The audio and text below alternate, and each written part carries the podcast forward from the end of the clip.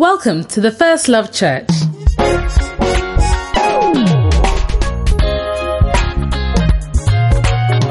We invite you to personally discover the life changing impact of the Word of God as you listen to this message by Bishop Richard Ayi. Bishop Richard Ayi serves as a bishop in Lighthouse Chapel International, a denomination founded by Bishop Dag Heward Mills with over 1,500 branches worldwide.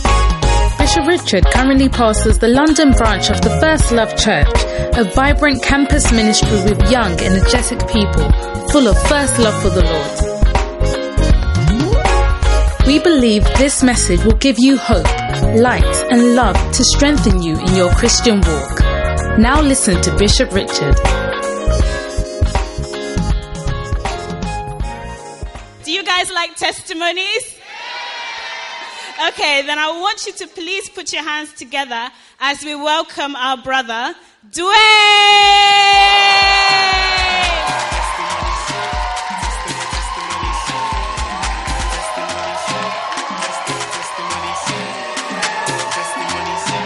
Amen. Amen.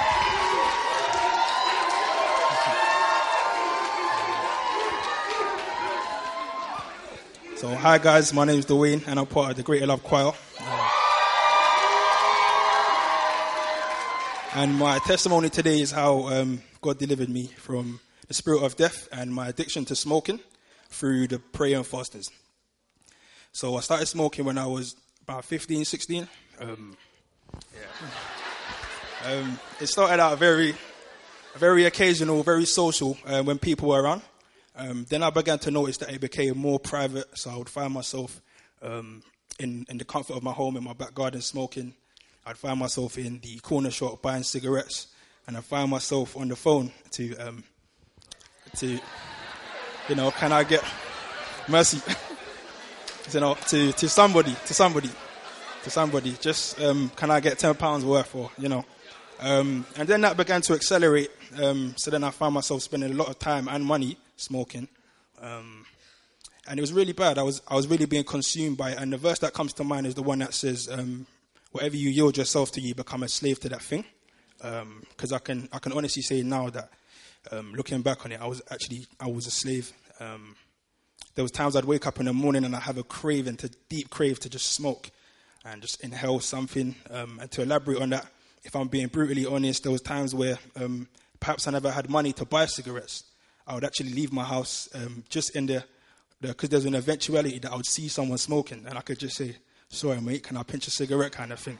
I was even I was learning the lingo and everything. It was wild. So, um, so it was bad, and I was really it was really I was acting out of character. Um, so fast forward, I was in church. God preserved me. Um, the word was coming powerfully as it does. Um, and Bishop was teaching us. Bishop Richard was saying about take take up that cross, uh, follow Jesus, and you know um, you're a new creation. All new things have become new. Um, die daily to yourself from Paul. And um, so I was learning about the spiritual implications of it, and I no longer wanted to smoke.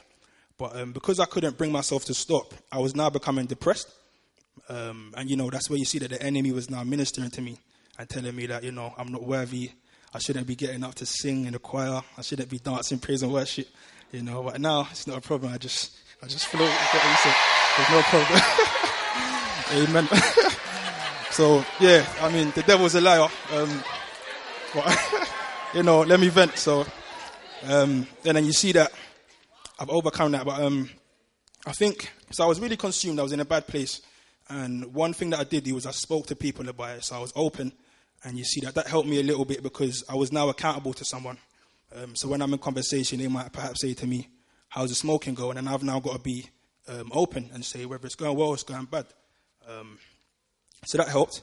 And then um, you see that I was still depressed because I couldn't overcome it.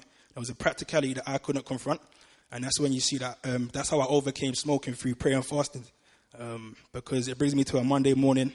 I was working in Sainsbury's at the time, and I was getting ready to leave, just finished getting ready, about to leave, and um, and I checked my phone before I left, and I saw that in actual fact we was fasting from eight until four. Um, but prior to that, I looked in my mom's cupboard and I saw um, double wait, wait, double chocolate chip muffins. And then, you know, from there I was thinking, hit the belly, you know, ready to go. Um, and then I was made aware that we was fasting. So by now I've got a decision to make, and I'm looking at the muffin, and up until, you know, and I really want to stop. I've tried, I've tried to stop smoking, and nothing worked up until then. And I decided that look, I've tried everything. I've got a decision to make. Either I'm going to eat the muffin and stay in captivity, or I'm going to try to trust God and see where it leads me. I wasn't even thinking about smoking, but I was just expectant. Um, and you know, that, that week, um, fasting is normally a bit of a struggle for me, but that week I done all right and I fasted all week. And you see that um, from that week, I've never looked back and stopped smoking, you know. Um, amen. Praise God. So, you see that um, the desire has been deleted permanently. I no longer have the appetite to smoke. This smells disgusting to me now. Um, you know, and now that I'm out of it, I'm much more aware of it. So I just want to thank the Prophet Dag for instituting the fasting and praying. And also for, um, I just want to encourage everyone that if you're here, um, don't count yourself out. Stick around and get involved because uh, I really believe that God wants to bless us through the prophet. But if we can only tap into that, you can, you might get your deliverance. So, amen. That's it. put your hands together for a powerful testimony. Wow. May God also deliver you. Amen. All right, it's time for some beautiful singing. Somebody say, beautiful. All right, then please put your hands together and let's welcome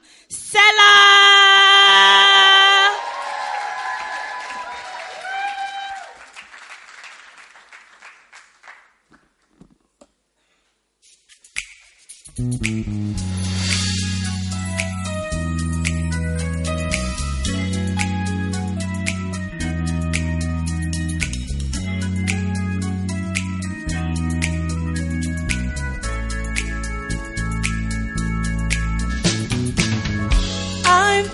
Selah. brother in the pipeline. He has been calling me. He has been praying to God about me. He's a really nice guy, you see. He has been praying and asking, Oh God, is she the one? I have been waiting and waiting for him to make his decision about me. I'm hoping it's me. Will he choose me? Oh, brother, propose to me. Oh, brother in love, please propose to me. I know that you love me so dearly, and I love you too. And I know that you wanna marry me.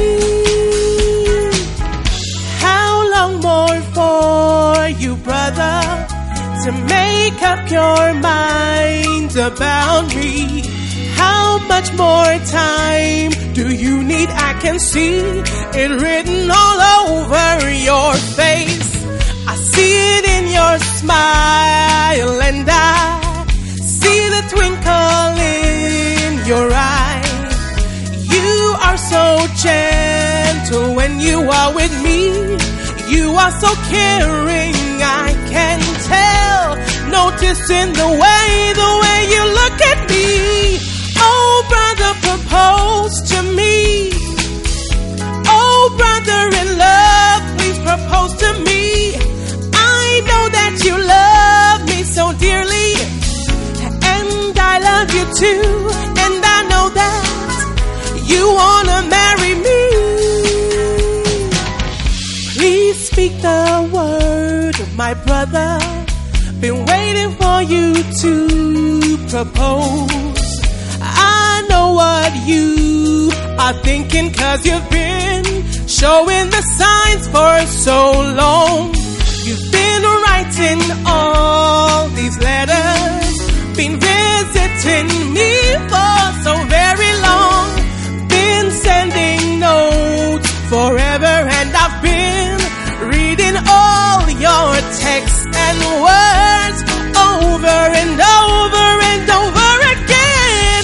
Oh, brother, propose to me. Oh, brother in love, please propose to me.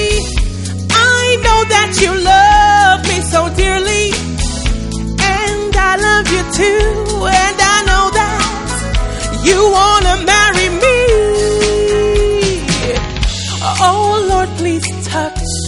my brother. Please let him choose me to love me.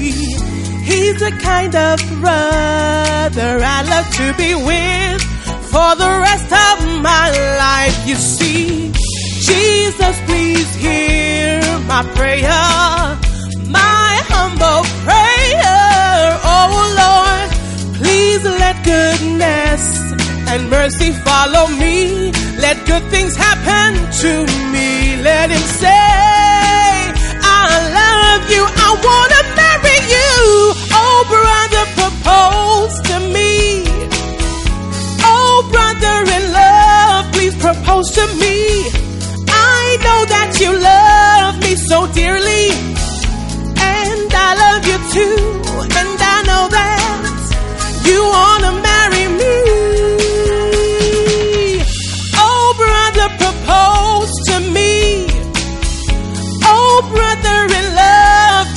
propose to me. I know that you love me so dearly. And I love you too. And I know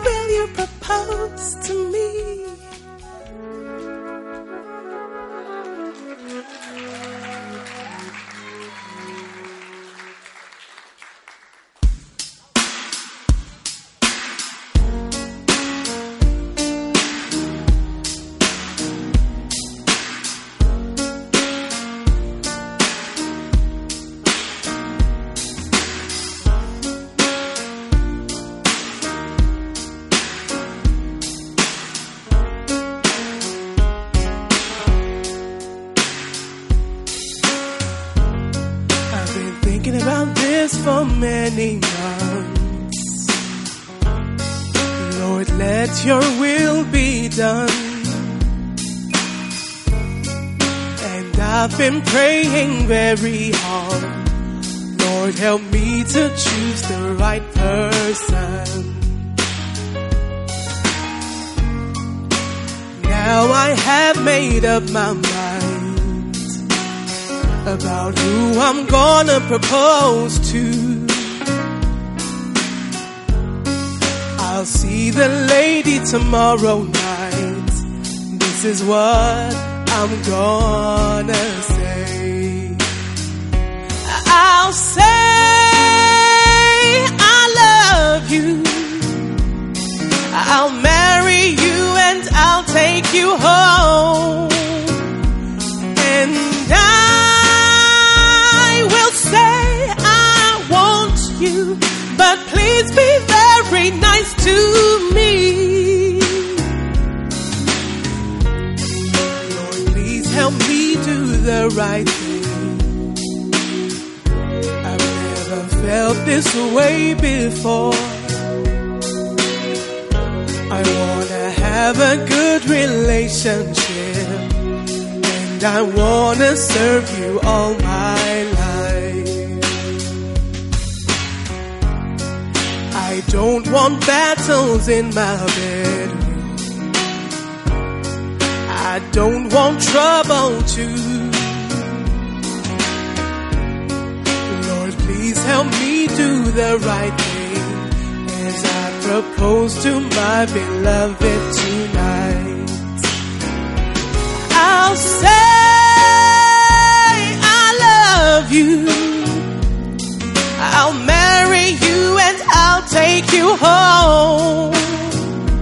And I will say I want you, but please be nice to me.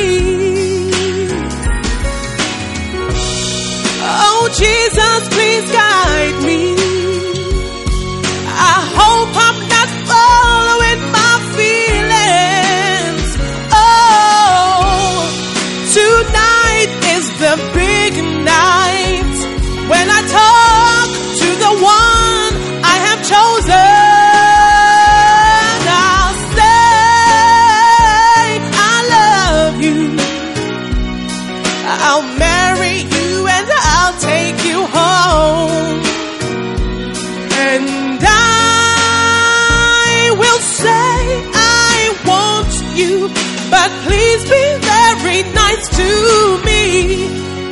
I see her, I will say, I love you. I'll marry you and I'll take you home. And I will say I want you, but please be very nice to me.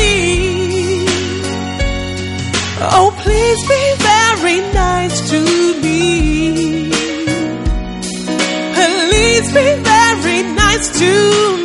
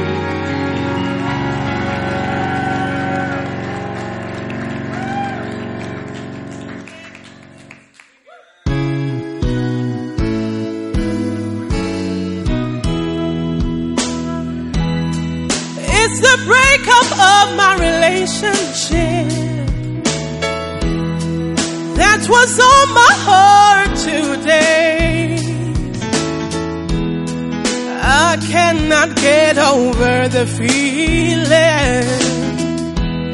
So many lessons I have learned. I have learned that when you love,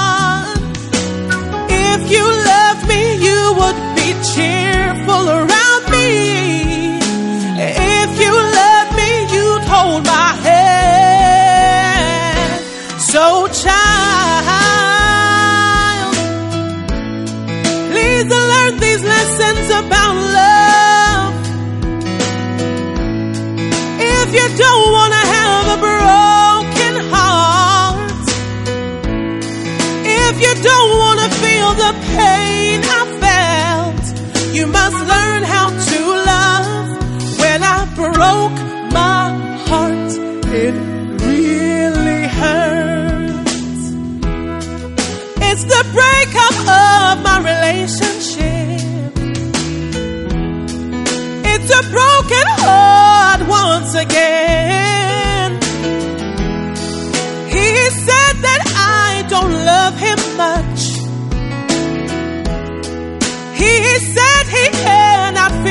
Love. And he said, I'm leaving you. You don't love me. No, no, no, no. If you love me, why don't you give yourself to me?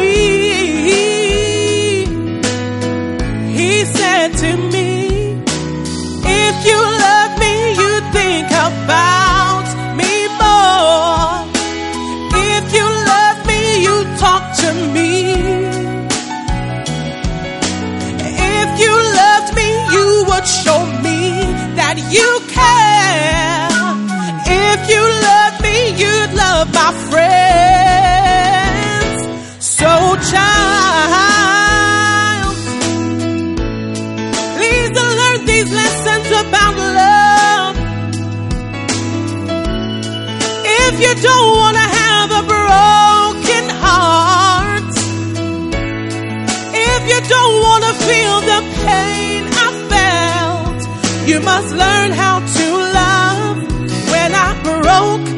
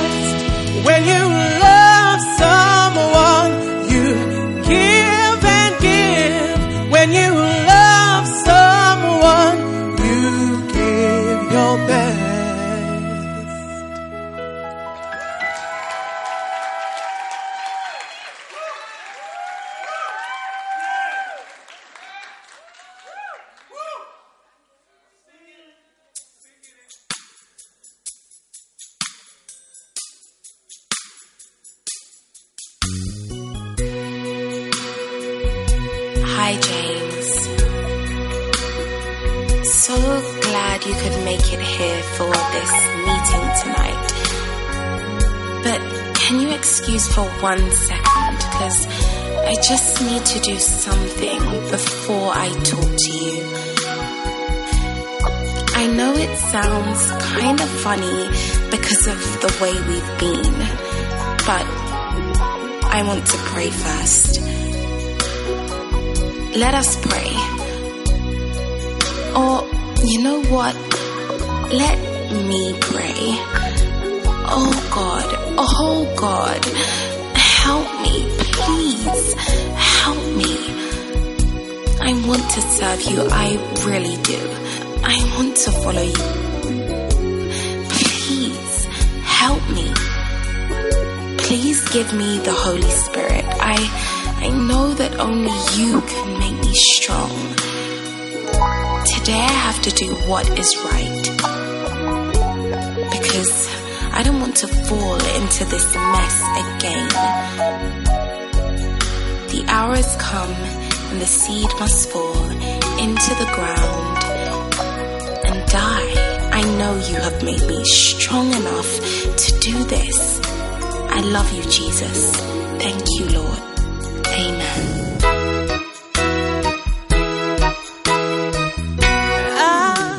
To meet you here today. There's just so many things to say.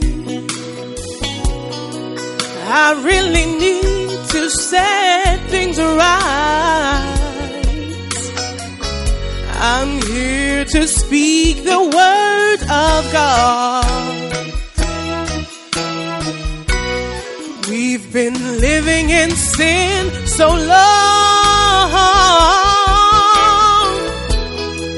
We both know it's not right. This fornication can't go on. Let's just quit and say goodbye. I'm glad we're meeting here today. This relationship is wrong. I've been pregnant three, four times. Aborting babies is just too bad. I feel sick because I've sinned.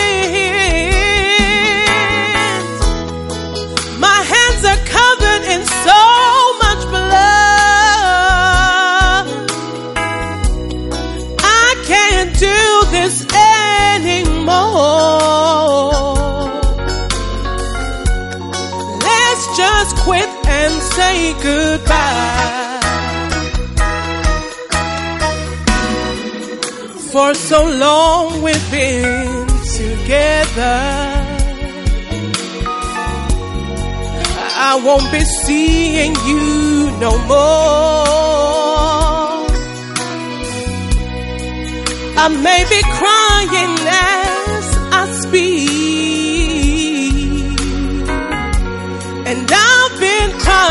crying all week long. It's time for me to take my cross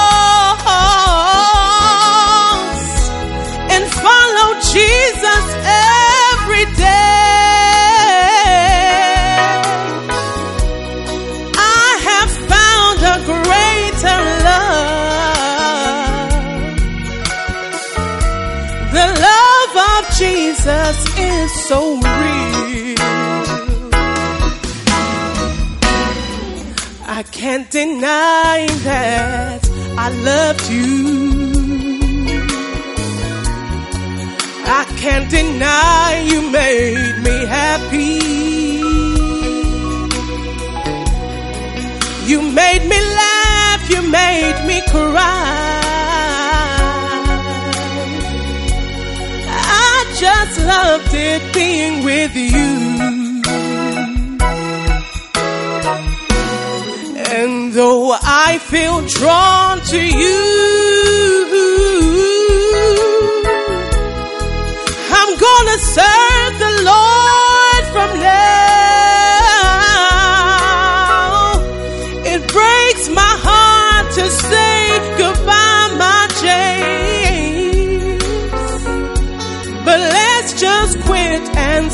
goodbye.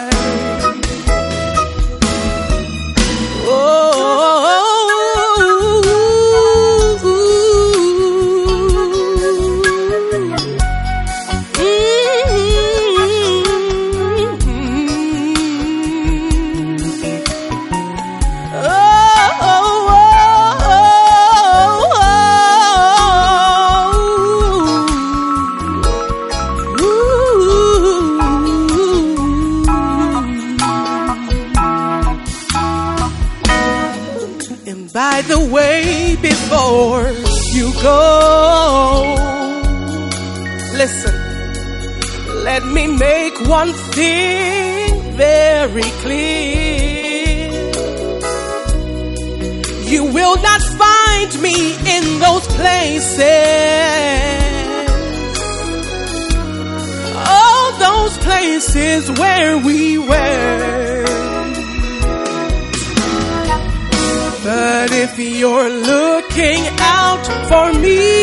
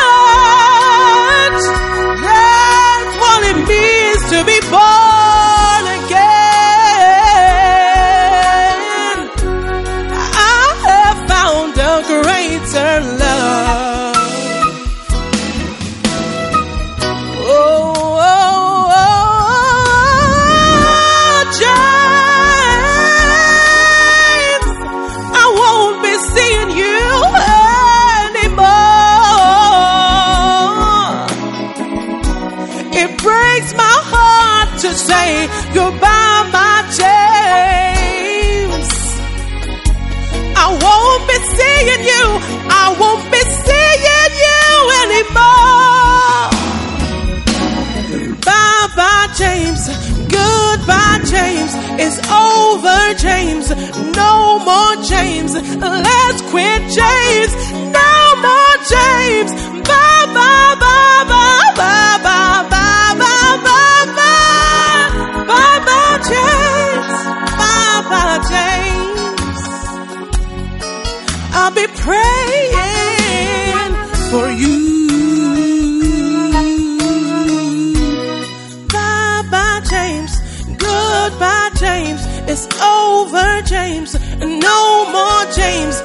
Born again, James. You won't find me no more.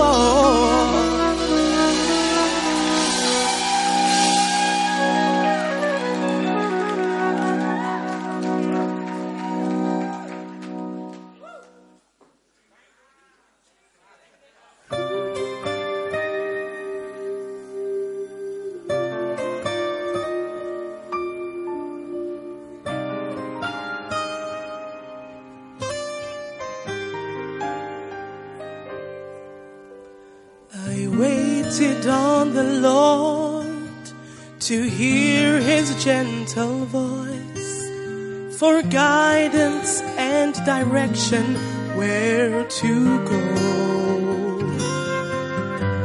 I opened up my heart to know the perfect will of God. His will is what I want, His perfect will. As I spent so many hours in the presence of the Lord. Come down and began to hear his voice.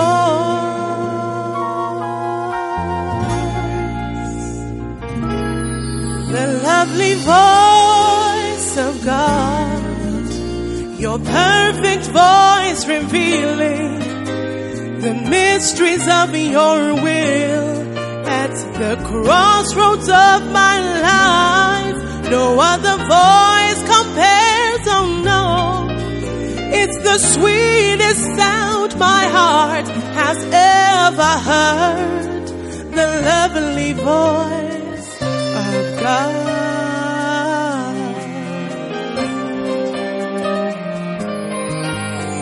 The Spirit entered into me when He spake to me. The words He spoke to me, they were spirit, they were life. The visions and the dreams, oh how they turned my life around and gave a new direction for my ministry. As I rose up from my knees, there was a mantle now on me. I have found grace for mighty works, and I will never, ever be the same. The lovely voice of God, your perfect voice revealing the mysteries of your will at the crossroads of my life. No other voice compares, oh no. The sweetest sound my heart has ever heard. The lovely voice of God. The lovely voice of God.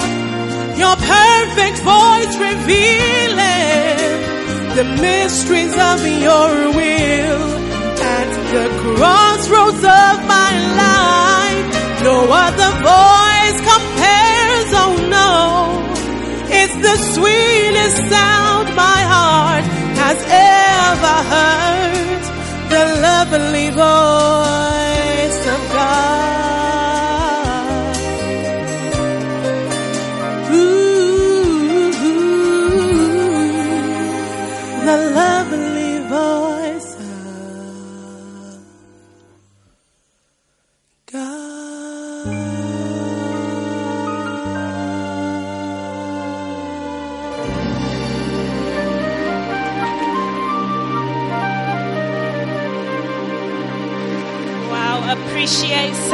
more time. Put your hands together. Wow, ladies and gentlemen, it is time for my favorite part of the service. I believe it's your favorite part of the service as well. Today, I believe that God will meet you at the point of your need, and He has blessed us with a pastor who is ready to feed us the Word of God. So I think that you should be on your feet. Make your loudest noise as we welcome Bishop Richard Aye.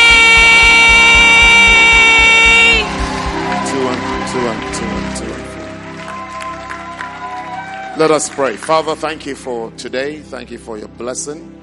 Thank you for revelation. Thank you for the impartation of your Holy Spirit. Thank you for instructions of knowledge, wisdom, and understanding through your word, Lord. Let your will be done in our lives, Lord, and in this service, Lord. Let your precious, perfect will be done and be established amongst us. Thank you, Father, for this great blessing that we have to be in your holy presence. In Christ Jesus' name, I have prayed with thanksgiving, and everyone shall say, Amen. God bless you. Take your seats.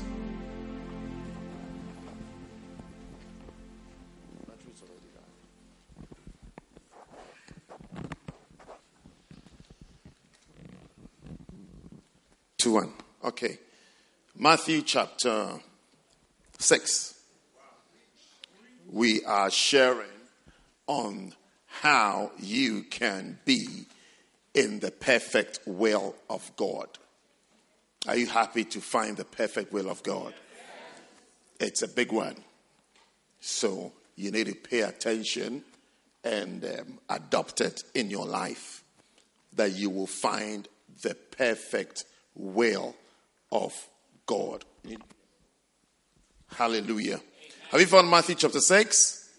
From verse 6, the Bible says that, But thou, when thou prayest, hallelujah, enter into thy closet, and when thou hast shut thy door, pray to thy Father which is in heaven. Sorry, thy Father which is in secret, and thy Father which seeth in secret shall reward thee openly. Verse 7. But when you pray, use not vain repetitions as the heathen do, for they think, thank you, they think, they think, they think. They think that they shall be heard for their much speaking. A bit of volume, please. Verse 8.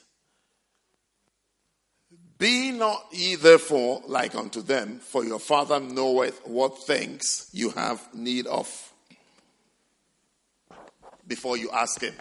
Are you not happy that your Father knows what you need before you ask Him? How many of you are happy about that? That your Father knows what you want before you ask Him. So it makes your request even simpler, isn't it? Okay. Then, verse 9, it says that, After this manner, therefore, pray ye. Our Father which art in heaven, hallowed be thy name. Then verse 10, he says that thy kingdom come. And then you must pray, thy will be done. Thy will be done. Thy will be done. Thy will be done is a prayer that you have to make every day of your life to pray for the will of God. Pray for his will. Ask for his will. Seek for his will. Desire his will. Pray for the will of God. Pray for the will of God. Pray for the will of God. Every day of your life, pray for the will of God to be done. You need to pray for it. The will of God. There is the thing called the will of God. Pray for the will of God to be done in every aspect of your life. So, this is what he's teaching. Then, Romans chapter 12. Romans chapter 12. The Bible says in verse 1 I beseech you, therefore, brethren, by the mercies of God, that you present your bodies a living sacrifice, wholly acceptable unto God, which is your reasonable service. Isn't it? Verse 2 says that, and be not conformed to this world, but be ye transformed by the renewing of your mind, that you may prove what is that good and acceptable and perfect will of God. So there's the will of God, and then there's the perfect will of God, which means that which means that then there's the imperfect will of God. There is something that is not exactly what God would choose for you. So it is now our quest, not our final quest, but our quest to pursue the perfect will of God for our lives and to discover it. To discover it, we have to find it. We have to find it. And uh, one of the things that we learned is that the will of God is mysterious. It's mysterious. So it's not. It's sometimes that is predictable. You can't guess it. You can't think. You can't say to yourself. You can't say it doesn't follow. It doesn't follow a logical sequence. That if it's this, therefore this, and therefore that, and therefore it is the will of God. And mind you, and mind you, the will of God also doesn't mean that it's going to be easy and smooth. Neither does it mean that it's going to be hard and difficult. It is just going to be the will of God. You can't throw characteristics and uh, features like if it's the will of God, it will be easy. Or if it's the will of God, it's going to be very hard to swallow. No, you can't throw these things at the will of God. The will of God is the will of God. You have to find it. You have to find. That's why you have to pray for it. You have to pray for it. You have to pray. Because sometimes the will of God is very nice. Sometimes it's very, very nice and very, very attractive. When you want that job and it happens to be the will of God, it's very nice. It's attractive. You would like to jump into it. It's sweet. And I want, I really want that job. And then it's like, it's his will, so have it. or you really want to marry that lady, and then it happens to be his will as well, you'll be dancing for the rest of your life. Isn't it? Yes. But there is a reason why the Bible says that pray for it. Pray. Pray for the will of God. Pray for the will of God. Now, one of the reasons, one of the reasons why I believe the Bible says and God and Jesus teaches us to pray for the will of God, and we are talking about the will of God, is because there are other forces and other powers that influence our decisions and our choices. So, do you remember? I don't know whether you ever, but you should, you must have. It, it must be in the, either year nine or somewhere around there. You did one of the topics you did in basic maths, you know, GCSE, that easy maths that you did. One of the one of the topics that you studied was simultaneous equations. How many of you remember simultaneous equations? Yes. How many of you remember the method of solving simultaneous equations? By elimination and then substitution. Do you remember elimination and substitution? How many of you remember it? yeah. Who are the art students? The art students look lost. So,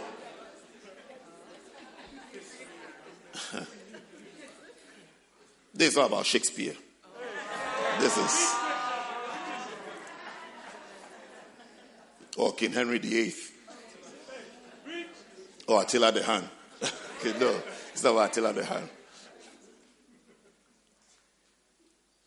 Some of the ways to solve a problem is to eliminate some things.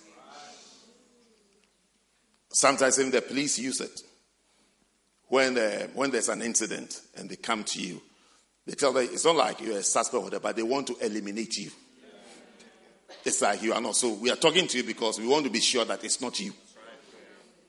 So in your pursuit for the will of God, you have to learn how to eliminate certain voices and certain powers and certain forces. You have to learn how to eliminate it. You know, and like like like anything in life, don't let's not let's not spook ourselves.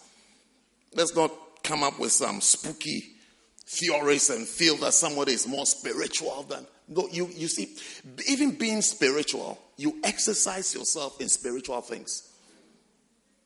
How do I know the voice of God? If God is speaking to me, how do I know it's, it's God? It's taking time. It's taking time to know God's voice.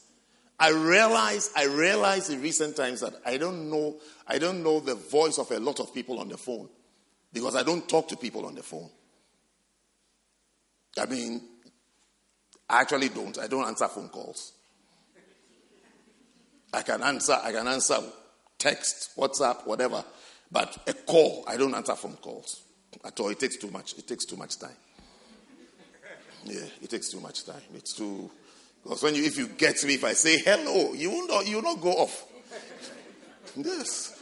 And I have to be polite, so I have to stay on and be listening to. Yes, I don't answer phone calls at all. So I mean no. So so you don't feel bad that you try calling me, I didn't answer. No, I don't. It applies to everybody. I don't answer phone calls. I mean, there are one or two people that I answer. Yes, yeah, yeah. There are one or two that I answer. Yeah, and I don't listen to voice notes too. Somebody sent me a voice note about two years now. How many minutes was it? I think it was 13 or 14 minutes long. I looked, I looked at it. and said, I, I, I said, I didn't say I wanted. I said to myself, when I have time, I'll listen to it. Up to today.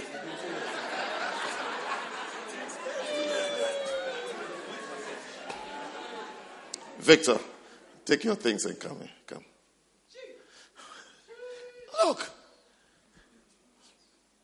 It's been two years now. I, I, I, every time I remember, I remember that sister. I feel bad. I feel sorry for her that I didn't, I didn't reply because I can't. I don't know what she has said. I don't know. I don't know what she has said and what she's been saying, but I, I can't. I can't. I can't uh, answer. It's long, 40 minutes. I should sit there and be listening to someone talking for 40 minutes. I mean, I mean, when, when, when, when will I um, finish?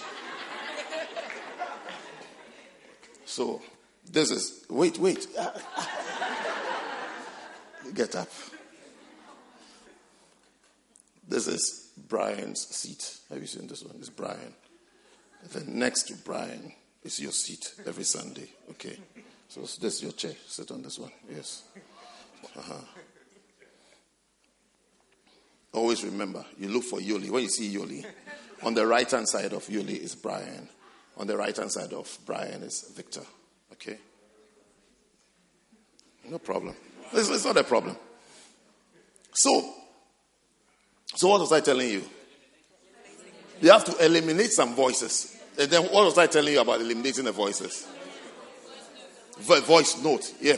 So, so I, I, was trying to make a point that you get you get used to someone's voice by talking to them.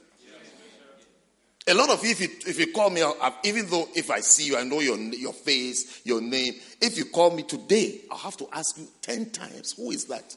Who is it? Because I don't know, I don't know what you sound like on the phone.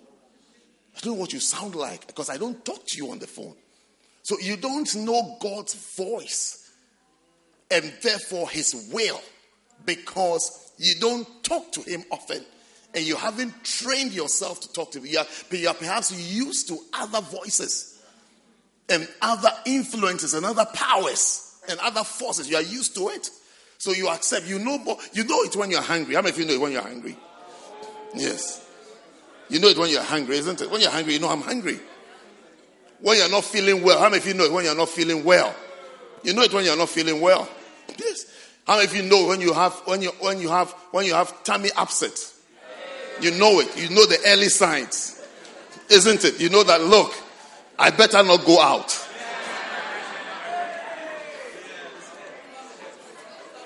But, but how, have you asked yourself, how did you know these things? It's over time. Over time and believing in it, believing that this is what it is. And you know the voice of your friends, isn't it? You know the voice of your friends. You know the voice of your beloved. How many of you know the voice of your beloved on the phone? Okay, your wife, your beloved. I also, I also know the voice of my wife on the phone. I've never asked her before, who is that? Who is that? No.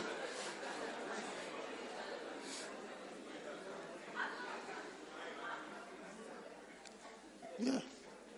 I've never asked before, who is that? Who am I speaking to? Hello? Yes? No, I know her, but I don't tell. The people I don't know their voice are these PTI people who call.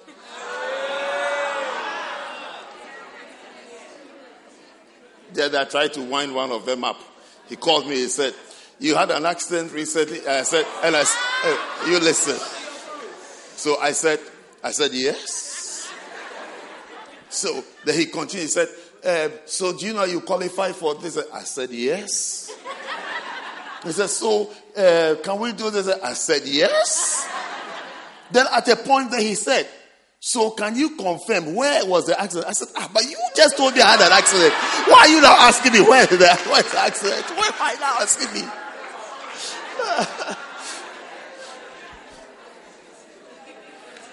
I don't know whether any of you has that job, whether that's your job, but I mean, if you call me, that's what you will get. I'll just say, Yes. Keep talking. Maybe you have some check. Who doesn't like money? You have some, maybe you've seen in the realm of the spirit that I had an accident 14 years ago, so you want to give me some check for it. I don't know. but you have to get used. Get used to the voice. And I'm saying one of the ways of getting used to the voice of God is how we solve simultaneous equations. That is, you eliminate some voices. You eliminate that this one, this voice, I know it, so it's not God. This one, I know it, so it's not God. I know my mom's voice, I know my dad's voice, I know my wife's voice, but I don't know my pastor's voice. So when you eliminate mom, dad, wife, husband, you know that the other voice left is your pastor's voice. So you, you, need, you need to know the other voices because there are other voices. You remember 1 Corinthians 14 10? What does it say?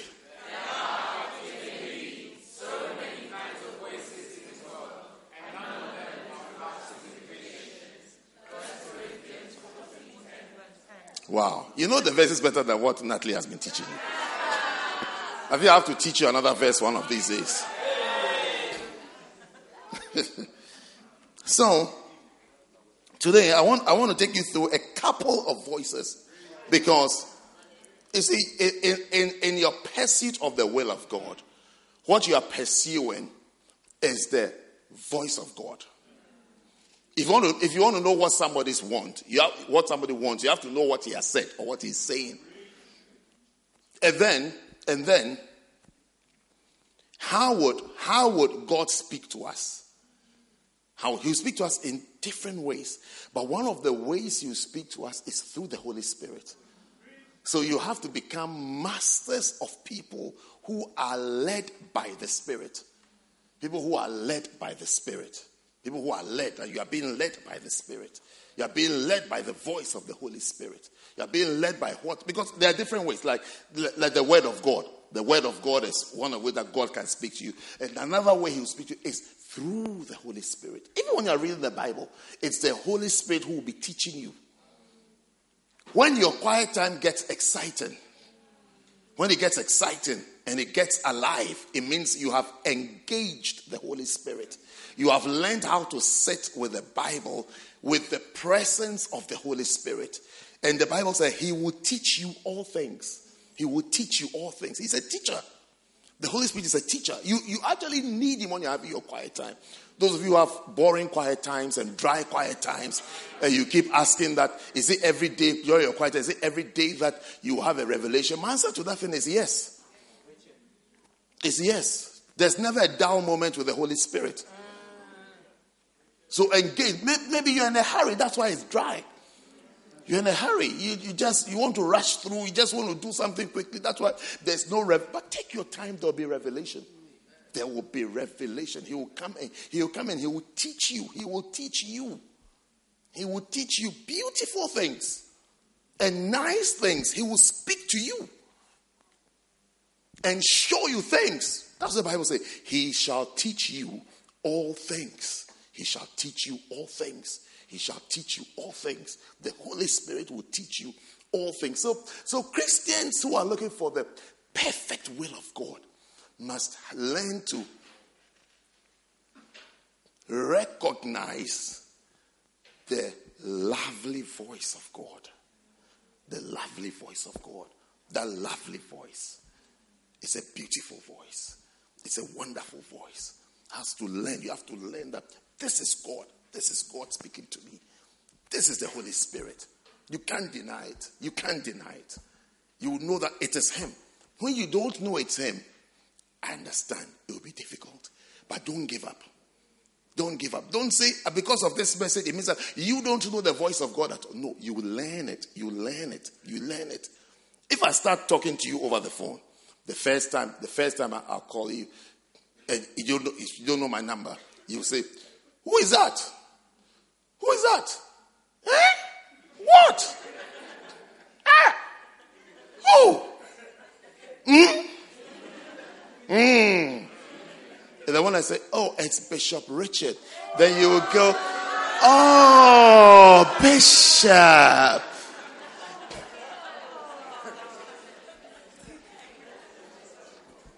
And then when you get used to my voice on the phone, every time I call, no matter what, how you are feeling, you adjust and say, Bishop. Oh, Bishop. I was just, everybody says, I was just thinking about you. I don't know, I don't know why they say that. Everybody, everybody says that to me all the time. I mean, I used to think it was a lie, but now I believe it. Yeah, I think it's nice. I mean, I enjoy it. Everybody I send a message, oh, Bishop, I just thought about you two seconds ago. I said, oh, thank you. people are thinking about me. It's nice to be thought of. Yeah. I to think, oh, these people don't mind them, but oh, this is I enjoy it. They're thinking about me. Think. is it not nice to be thought of? It's nice to be thought of. Very, very nice that somebody is thinking about you. That, that you just send someone a message. They say, I just thought about you. Oh, I feel it. I, I really enjoy it in my heart. This I enjoy it. So they're thinking about me. Oh, they just thought about me. But everybody says it. And I think it's true. Is it not nice? It's nice for someone to be thinking about you. You be there, you don't have anybody thinking about you too.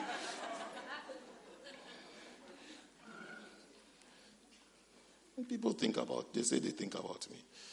I was going to say people think about me, but they, they say they think about me. It's a blessing. May people think about you too. Amen. May people have good thoughts and beautiful thoughts about you. Beautiful thoughts. Wonderful thoughts about you. Exciting thoughts. Thoughts of love and thoughts of kindness. When people think about you, may they not be angry. May they smile.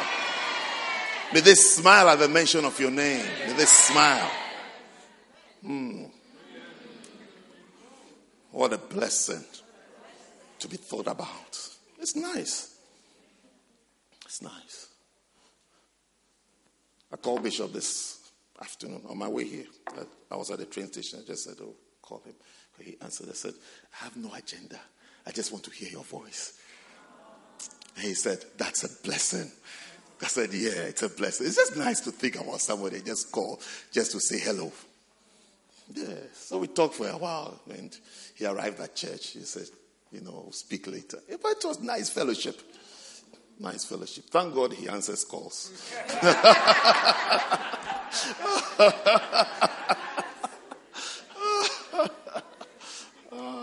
Don't worry. When I get there, I'll start answering calls. No, I'm not. I'm not there. I'm not there. Let me give you first a couple of reasons why you must be led by the Spirit of God. And then after that, I'll, I'll, I'll go quickly into the voices you have to eliminate. Because we have to eliminate some voices. They have to be eliminated. And we have to get used to the lovely voice of God. The lovely voice. That lovely voice. When He speaks to you, you'll be convicted. It's one of the effects that you have. When, if it's a voice, you are convicted. You're convicted.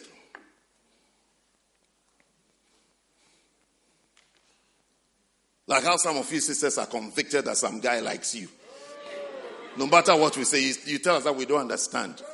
He likes you. It's a conviction. You have a conviction because of what he has said. You feel he really likes you, even when we show you all the signs and evidence that he doesn't. He's not, he's not even, you know. But you have a conviction. So you even believe you even believe somebody he likes you more than your own parents who raised you up. Hey, Shabaya Bande. Hmm. Look at Deuteronomy chapter 28. I'm just giving you a couple. There are 20 reasons why you must be led, but I'm just going to give you a couple, and I'm going to take you into the voices that we need to eliminate. You need to know about them so that you'll be secure and safe with the lovely voice of God. The lovely voice of God, the sweet voice of God. That voice that when you hear comes with a conviction. You are convicted. This is God. This is God taking over. It says, and it shall come to pass if thou shalt hearken, hearken is listen, hearken diligently unto the voice of the Lord thy God to observe and to do all his commandments, which I command thee this day, that the Lord thy God will set thee on high above all nations of the earth. But first reason I want to tell you why you must be led by the Spirit of God, the Holy Spirit, to hear his voice is that hearing his voice comes with your promotion. It's a promotion. You go higher so, so you can tell from you can tell from today. You can tell the decisions you've made. You make a decision because you felt I have a conviction to do this. Did it take you up or did it take you down? If it took you down, that means you haven't heard from God.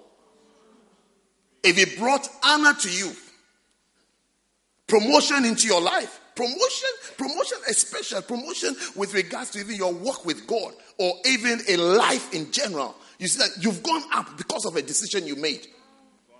then you know that you know that you have hearkened diligently to the voice of God. But when the conviction takes you down into insignificance, there's a, there's, there's a camp there's a camp that Bishop preached called significance. Maybe you should find it and listen to it. It was based on this verse, significance. How hearing the voice of God leads you into significance. That is importance. That is relevance. That is recognition. That is, you have heard, when you've heard the voice, when you see someone who has heard from, heard from God, he is a significant person. He's an important person. When we mention his name, you see that you know him. That's someone who has heard from God. He said, I shall set thee, the Lord thy God will set thee on high. He won't bring you down, he takes you up. The voice of God brings promotion. The decisions and the moves and the activities that has brought you down it's because you didn't hear from God. Maybe you haven't heard from him at all, but you heard, you heard something else. You heard something else. And you moved by something else. And you were led into insignificance or into confusion or into problems. Or you were alienated. That is, you were separated from your fellowship with God. You have to know how to test things. It's like, it's like, am I still serious? Do I still pray? Do I still feel like, especially fellowship?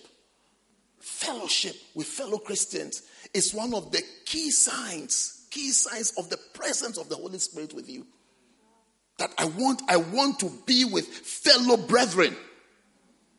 I want to be with them. I prefer, I prefer church. I prefer your company to um, um, family meetings. Do you understand family meetings? I will not even attend. I don't even attend any family meeting or family issues. It's not, it's not even something, I don't know who is watching, but it's not even something that I would even attend or even pay attention to. My favorite place is church. That you see, that proves to me that I must have the Holy Spirit because I want church. I like church. I'm happy in church. Not because, not because you give me anything. Do you give me anything? Have you given me anything? No, but because you are, you are, you are saints. So your company is nice. Your company is nice. It's nicer than the company of ice. Oh, yes. Christians, blood washed loving God. I prefer your, I prefer your company to any IE any day. Unless they are saved and they want to join. Otherwise, I prefer you. You understand that I'll lead you into a tribal um, ceremony. Oh. It's not even attractive to me. It's not even a test. It's, it's not even a temptation. It's not even a temptation. It's not even something I'll even consider. Church and then eyes. Unless they are speaking in tongues, then it becomes attractive.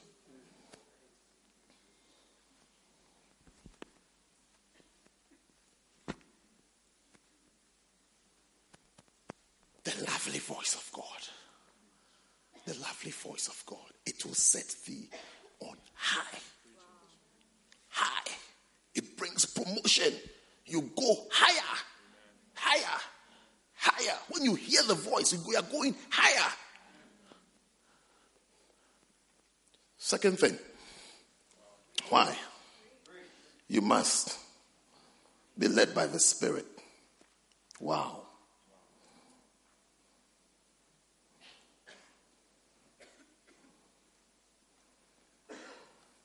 You must be led by the Spirit so that you can avoid the futility of your mind. Ephesians chapter 4, verse 17.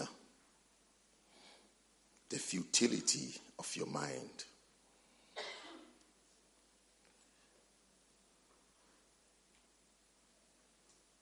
I mean, if you're getting hungry for the lovely voice of God, the lovely voice, it's a sweet voice. It's a sweet voice that you can hear all the time. Not having audible hallucinations, but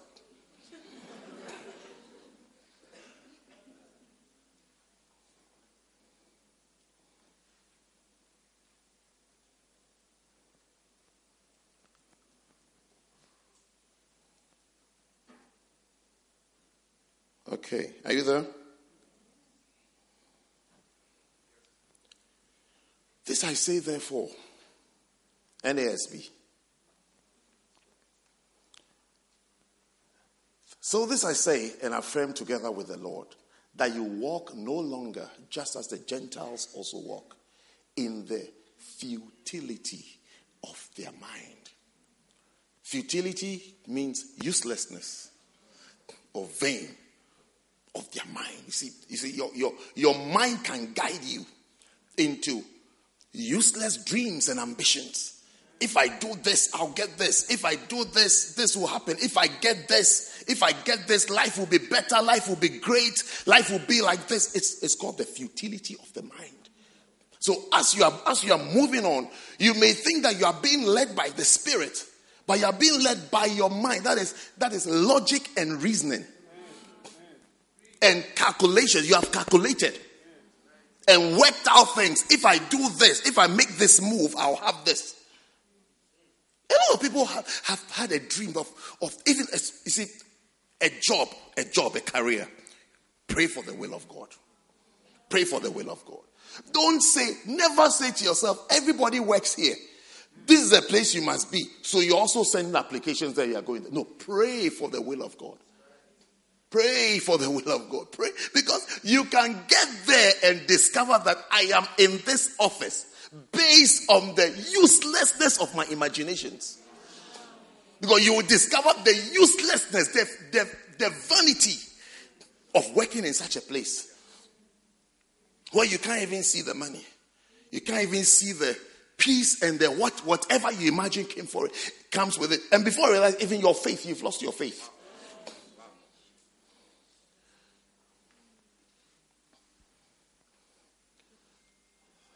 There's a place that I worked.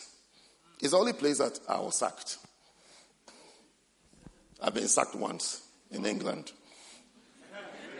That's the only place I was sacked. But you see, the only thing that was painful was the manner in which they sacked me and the timing. But otherwise, I was happy I've been sacked. I was so, I was so happy I've been sacked. Because on Around 11th of December, they sent a form around the office. I was new there. I was new. Sent a form around the office. The form had to do with Christmas break, Christmas holidays, where we are spending Christmas holidays. So I saw a beautiful venue, a beautiful place that they were going to to um, spend Christmas. But the form says that indicate your name if you are coming. And then the next column was Are you coming with your spouse or not? So I remember I was the form was on my desk for a while. And I was wondering, are you asking me that Christmas I should spend it away from my wife? This must be in 1994. I got married in 1993. Even if it's today, 24 years after. I was wondering. So remember next to me was this guy called Dave. Dave. Well, you know some Daves. Okay. So I asked, I asked Dave. He had been, he had been in that um, company for a while. So I asked Dave, what is this about? Are you serious about this column? Am I coming? I said, Am I being asked that I should go away Christmas time and leave my wife? Then he said to me, Richard, I'll tell you something. Dave. Dave said, are you, are you ready to hear what Dave said to me? Dave said to me, Dave said to me, in this place. You see, there are different sections. He said, in this base that we are. And that place, they are all paid up. Then he said, tomorrow I'll bring you some pictures of, of last year when we went away. Dave. Then Dave said, Dave said, Do you remember last week they did some interviews for receptionists? I said, I said, yes.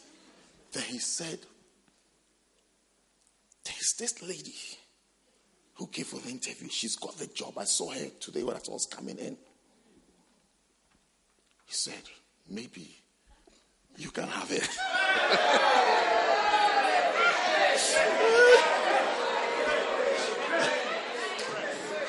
then he said, then he said something else. That one I can't tell you.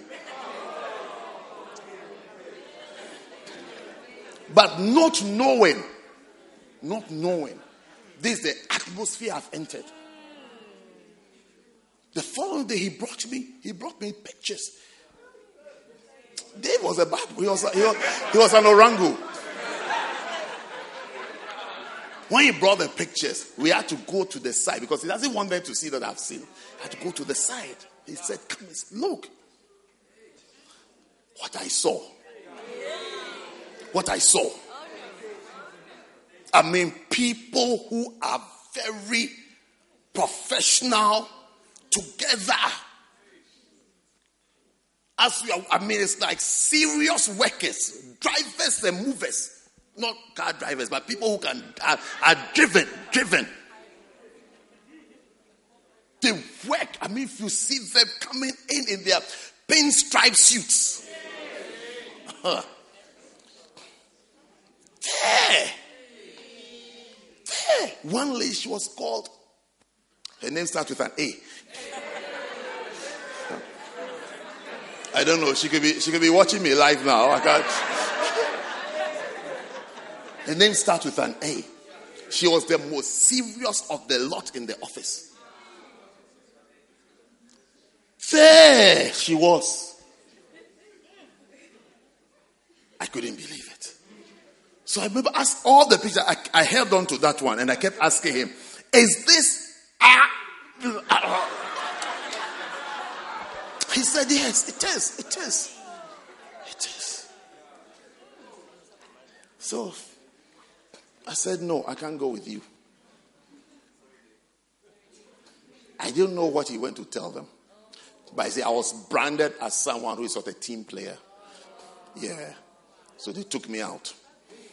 I arrived at work one Wednesday morning. I was pulled to the side. I remember, I always remember asking, so with effect from when? And they were bold. They said, from 5 p.m. today. Yes. They said, if you like, you can work till 5 p.m. I asked him, you mean you fired me and I should stay on and work from now to 5 p.m.? I must be mad. I must be mad.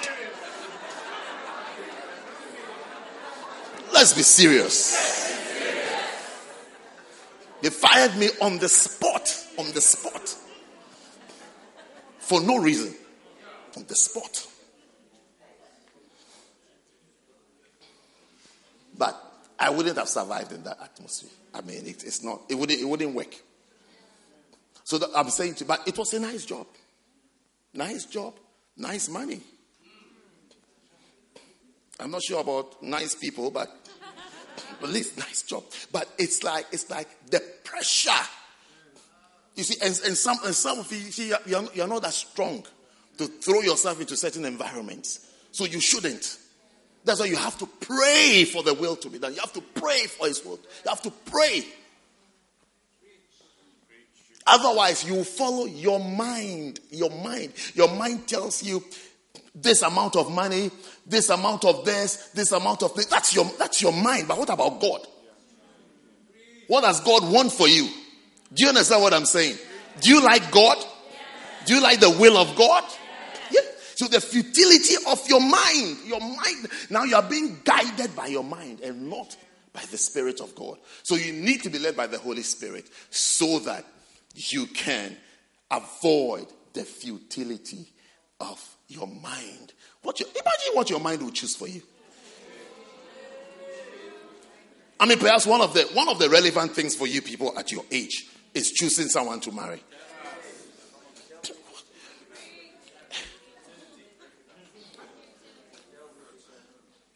It's even more practical because the things you hold on to are as useless as those things. It's useless. Curly hair, like someone said, curly hair once. If I walk place, I remember someone said dimples. He wanted dimples. Do you know dimples? The holes in the cheeks. So as I was sitting there, listening to it, I said, Yeah, it's true, it's true, it's nice. You like dimples. But when the marriage match begins, do you know marriage begins? It begins after, uh, it begins from the wedding night. It's like a whistle is blown. Play. I said, I said to him, within, within 24 hours, you forget about holes in cheeks. It would not give you even occur to you. Because it has no, are you listening to me? It has no contribution to happiness at home. Then you will discover the things that matter and are now staring at you. It's like, will you choose me? You didn't choose me, you chose dimples. Yeah. You have dimples. you chose dimples. yeah. Look, the, the, scripture, the scripture says that beauty is vain. Maybe you haven't believed it. It's that beauty is vain. Do you understand vain? Is a vain sounds spiritual. Vain, when you say vain, it sounds shaita, ita, saita, shaita. It's like God is speaking. Beauty is vain. Shaita. Vain means useless. Vain, it means useless.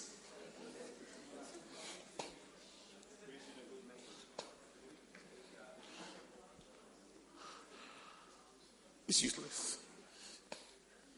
Beauty, you don't eat it. You'll be hungry in the house with a pretty girl who can't cook. Beautiful girl, she can't cook.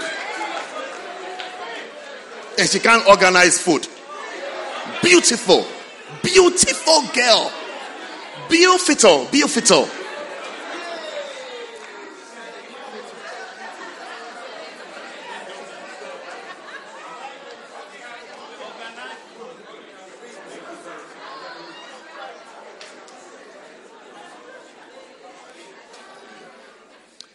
Futility of your mind. But it's your mind that will make you choose a beautiful thing instead of praying the will of God. What does God want for me? What will make me a better person? How can this person improve on my spirituality, my walk with God, my life, my future? How would it help me?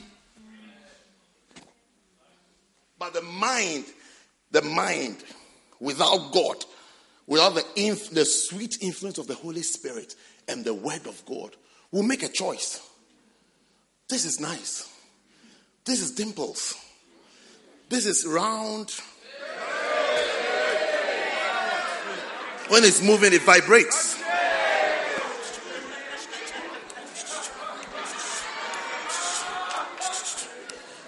It resonates.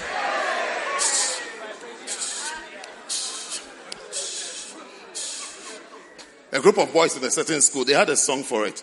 When a young lady is passing by, they'll start singing, To whom to, to whom for, to whom does it belong to, to whom to, to whom for, to whom does it belong to, to whom to. And then she'll also be vibrating. To whom Yes.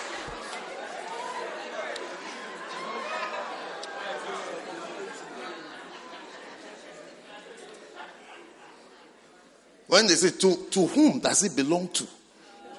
They are not thinking about anything, how to live with, what's the person like, what's her personality, what's her temperament, how intelligent she is. No, they're just saying external features.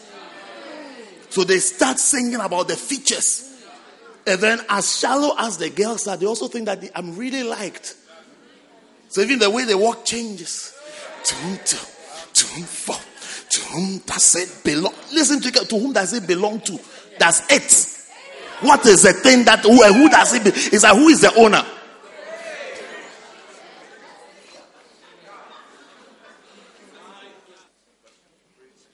Futility of the mind. Being led by the Spirit will save you from the uselessness of the mind. Uselessness. Uselessness. That's why you say beautiful girl there. Have you, have you not seen these Hollywood people? Are they not, are they not beautiful women? Beautiful. Beautiful. But they marry like seven times. We can't count their relationships. We count their marriages. Beautiful girl, but you can't live with her. Next time you see somebody married to a beautiful person, ask the person, how is it? How is it? How? ask the person, how, how is it? Those who have this kind of doll-like looking. Do you know a doll? Barbie. Barbie doll-like. Ask them. Ask them what they eat at home.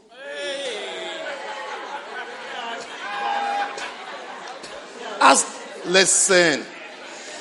Ask them how, how nice that, whether the house is tidy.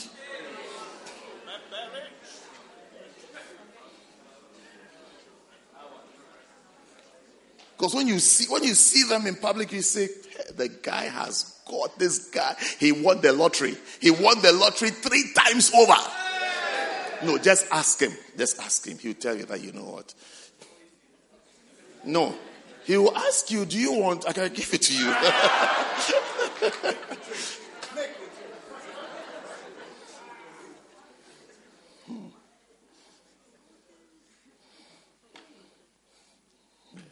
say, I'll even pay you to take. Because of, no, and what the person is actually saying, it's not that there's a problem with the lady. It's that when he was making his choice, he had vain imaginations of things that I'll get, things that will be like. But when he, you enter, you say, no, it's not like that. It's not like that. It's like you're in a church, but you feel somewhere else is better. You don't understand that. You understand when you have something, you don't even know what you have. When you step out there, you discover that, wow, wow. Wow, this service was longer, but I learned, I learned verses. I learned verses. I learned the word. Yes. I learned the word. The, the examples were down to earth and practical. The examples were not were not giraffe. Do you know giraffe? High in the sky. It's like it doesn't apply to anybody. You can hear, you can relate with it and understand it. Not acting and pretending. Like we don't do certain things whilst we do it. You're masters at it. When you come to this measure, it's like, oh, what's he saying? Oh, oh, what am I saying? I'm saying what you're hearing.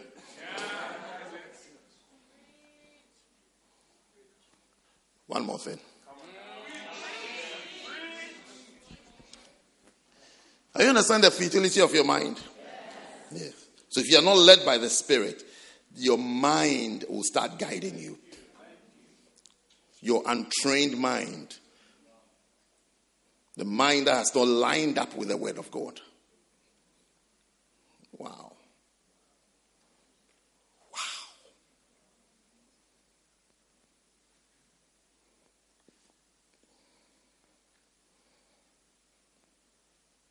I'm just trying to choose one for you.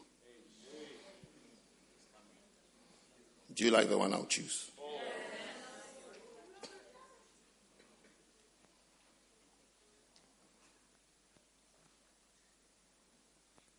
I can see two that I like.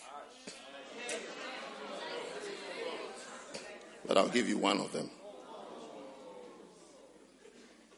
You must be led by the Spirit of God to avoid being replaced.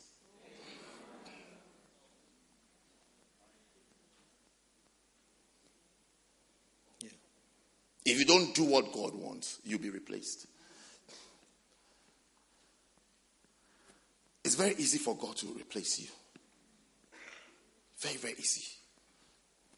In anything at all. You can be replaced in marriage. You can, yeah, yeah.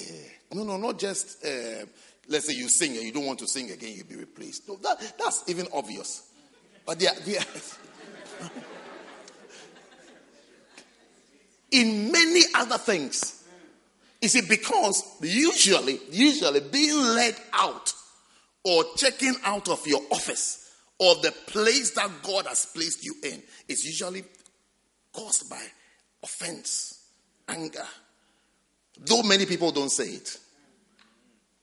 Thinking that when I go, you will see. No. No. Be eager to be led by the Spirit. You will discover.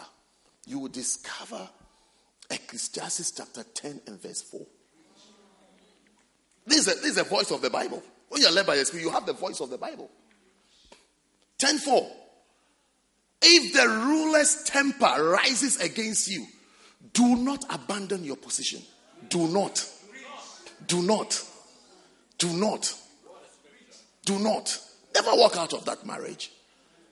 Don't just get angry and walk out of this. Say, ah, I don't want. Don't. If the ruler, that's the person in charge, or like even in church, your elder, your whatever you have, shepherd, his temper he, he gets angry with you.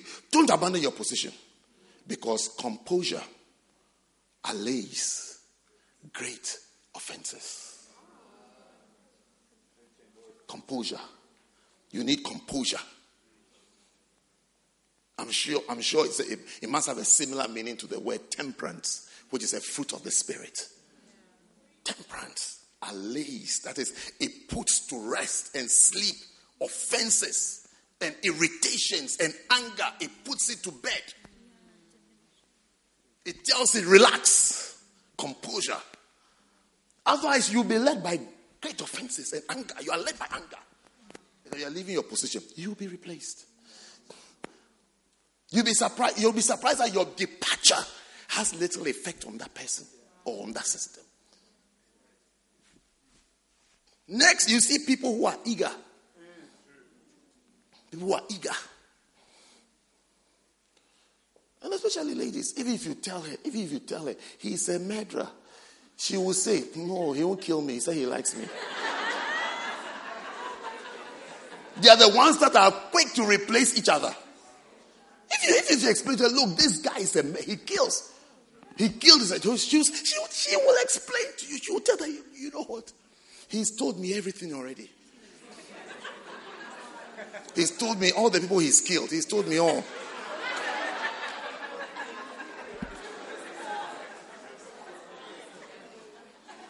Which is one of the tricks of the bodies. They say everything. So that you will feel secure.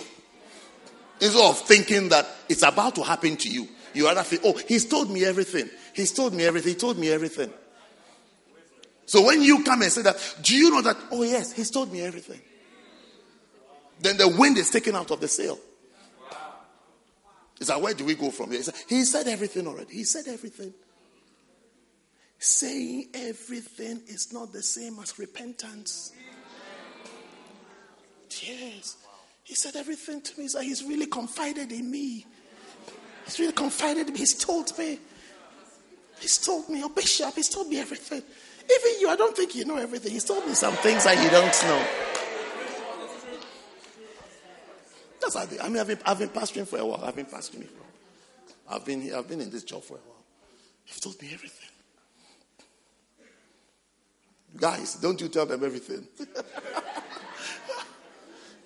me everything. To allay your uneasiness, it tells you everything. Then you become calm. Anybody who is saying that you see the person as an enemy, so the person doesn't like you to have nice things. Then you don't you don't mean to have nice things. Don't know. Oh, James, he's told me everything already. James. Forgive me if you are called James. I mean, they're nice James here, not. But I mean, the song James. Yeah. James. James has told me everything. Bishop, he told me everything. Right from the first day we met, James told me everything. James. Oh, James. So then, you have three of that. So, the next voice, the next thing. I told you I'm going to mention some things to you. So you can try and eliminate them. Wow. The next one, the next, the next, the first thing I need you to get used to or to learn how to eliminate is the voice of the mind. Four things you should know about the voice of the mind. Number one, the mind is a great asset for every Christian. Because it's the mind that makes the difference between men and animals. So it's not, I'm not teaching you to become thoughtless and mindless and stop thinking. It's a great asset. But that great asset has to be tuned according to, according to Romans 12 and verse 2 by the renewing of the mind. So you see, the old mind that you had before you came to church, you have to throw it away because it has expired. And take on the new mind of Christian ways and biblical ways. You now have to learn scripture. What does the Bible say? What does the Bible say? What does the Bible say do? What does the Bible say don't do? What does the Bible say go? What does the Bible say don't go? What does the Bible say say? What does the Bible say don't say? By the renewing of your mind, be transformed by the renewing. The mind is a great asset, it's a great blessing. In offices, in offices, the differences in offices, or maybe let me say pay levels, salary levels, is the mind. Whose mind is trained and whose mind is not trained? It's not in color. It's not in color, it's not in accent. Some people thought it was accent. So they call some people fresh. When they grew up, then they discovered the people they are calling fresh are posher than them. Because their parents have sent them from a foreign country, pay for their flight, pay for their fees to come with their fresh tongue. As you are walking, uh, eating mollies with your accent. Yes. It's not that we don't analyze things, but if you analyze, you see that the person you're calling fresh comes from a. I mean, you can't even imagine. If you're not careful, if you're not careful, if you go to a home, you'll be the person's house boy or house girl.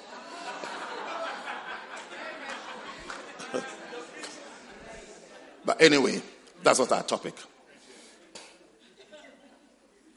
And I'm only saying it to help some people that I've met who thought riches is from accent. And blessings are from accent. And prosper and advancing in life is from the way you sound. Yeah. Because when I interacted with them, I, I realized that their IQ is very low. And the main thing they had is that they have a British accent. Then now, now they are supposed to get jobs. They, they, they, are not getting jobs. I expect them to be working in places, but they are not getting there because what will take them there, they despised it and held on to. You know what I mean, mate?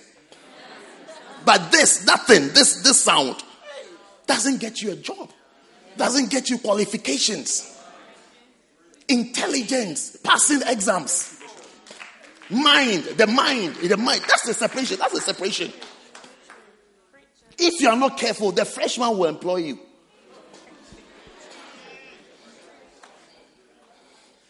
I even saw one of them recently um, um, begging a freshman for money. I mean, when you hear the person talk, the person is begging for money. If you hear how he talks, and so you see, the Bible said, uh, Ephesians chapter twenty-one.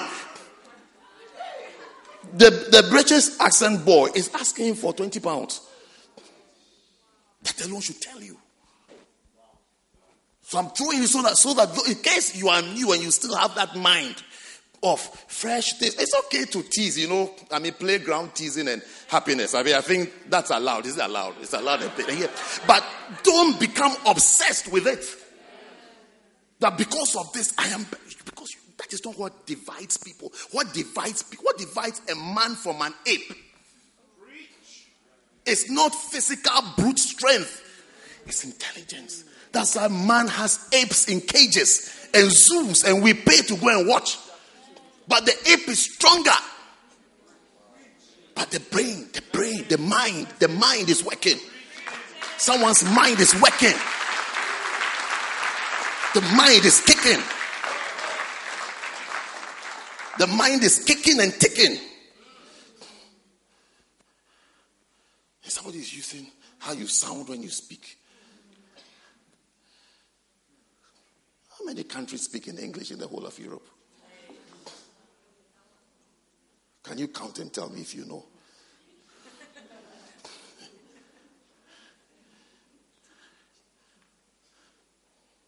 One.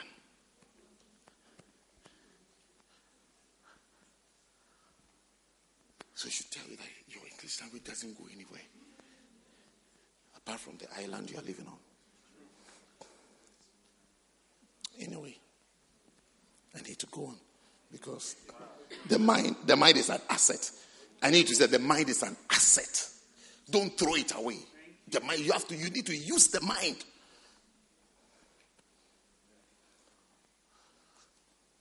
Two. Do not send your mind on vacation because you have become spiritual.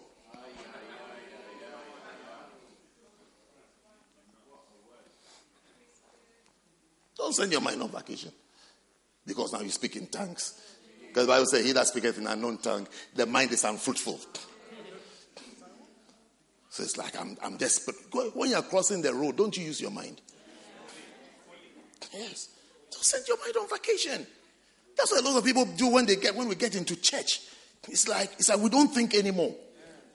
And then the last thing we want is for the pastor to reason with you and to explain things. It's like it's almost as though a pastor hasn't got faith.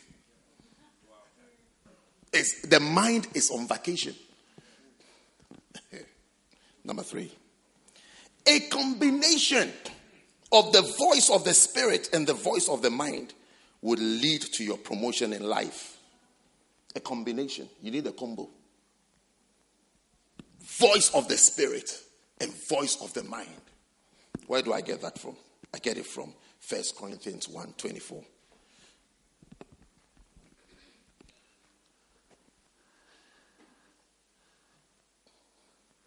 But unto them which are called, both Jews and Greeks, Christ, the power of God, and Christ, the wisdom of God.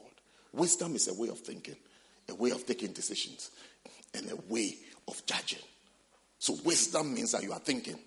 It's a Christ is both power and wisdom. Christ is both power and wisdom. Christ, when you are in the faith, when you're spiritual, it's both the power of God and the wisdom. You combine the both, you combine the two. It's both power, it's power, power, power, power, power, power, power. Supernatural powers, supernatural, wonderful, divine interventions and testimonies. But it's also wisdom. There's also wisdom. Wisdom to know what is, what is right, what is good. Wisdom to know what to do. You need wisdom. You don't, you don't send the mind on vacation and then start just shouting in tongues all over. That's how you go to a place and say, uh, uh, don't shout after 10 o'clock or don't walk in. They say, oh, don't mind this people. They're all demons. No, you will be sacked. You see, at that point, you are spiritual, but you are not wise. You are not, you are not using wisdom. He said, when you, you come, use this door, use this door and these stairs and go up. Don't come through this place. Oh, don't mind them. Kataya. See the power of God. You see, the power of God will permit you to walk through, not touch. But you'll be at home and you get an email that don't come again. yes.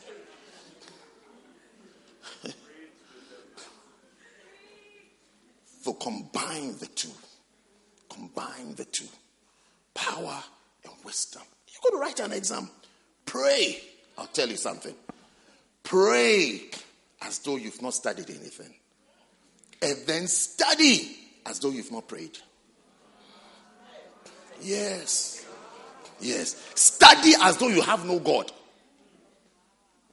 That's how you should that's how you should prepare for it. Study as though you have no God. And then pray as though you've not studied. And go and sit there. You will see God. You will see God. You will see God at work.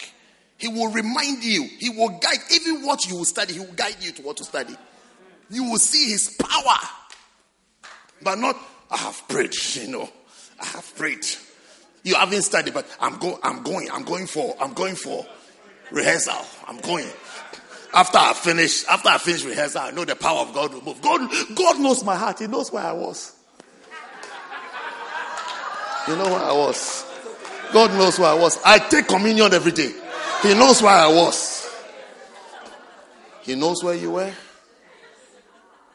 Let me tell you something. Let me tell you something. Let me tell you something. I need to be quiet so I can tell you something. Let me tell you something. Your success or your failure doesn't define God. It has, it has, it has no effect on God. He is God. There's so much there to prove that He is God. You're backsliding, or it, doesn't, it, doesn't, it doesn't affect God. It doesn't change who God is and what He is. It is your duty. It is your duty to serve Him and to find Him and to follow Him and to testify that He has helped you, that you've got part of His help. But not that, not that in your in your low state there is no God. There is God. There is God, Papa. There is God. You are backsliding. Say there is no God. I trusted God, follow God. There's no. There is God. There is God. There is God. There is God. I always, I used to think, I used to think that, you know, so you see someone's house, somebody is crying, they've lost a dear person, and then somebody's house, someone has given birth, and they're happy. And I was wondering, so, where, God, where are you? Because these people will be thinking that God has forsaken them. These one will say, Hey, God, God, you are so good. Till one day it happened practically for me. I was with someone who has given birth. So happy, thanking God. When I stepped out, somebody had died. And I said, uh-huh. Uh-huh. God is not on these two trees. He is God. He is God. He is God doesn't you don't you, don't use circumstances to define God or to follow God or to serve Him. No matter no matter what, no matter what you serve God. No matter what you are going through in this life, serve God, follow God. Don't define, don't define God by exams results. When, were you born? You, you born, you just came 2017 eh, exams results. You are using it to determine whether there's a God in 2017. Rather tell yourself that you should have studied better. Or, or there must be a plan. Or something is going to work out for me. God has something for me. Don't say that there's no God. God has disappointed. God has failed you. He was here before you came. You have come to enjoy his earth. He has failed you. He has not failed you. Your hair on your head, He gave it to you. Even though you don't like it, you've gone to borrow some to add to it.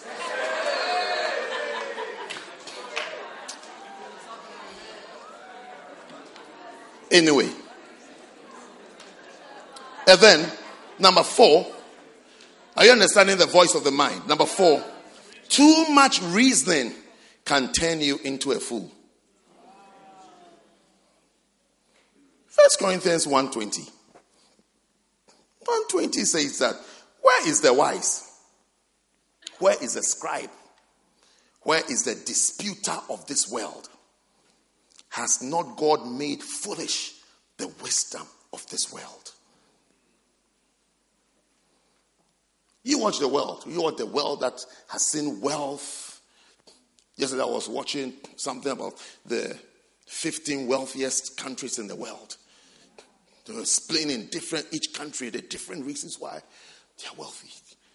But you see that the people who have prospered, seem wealthy, have kind have sort of deviated from God.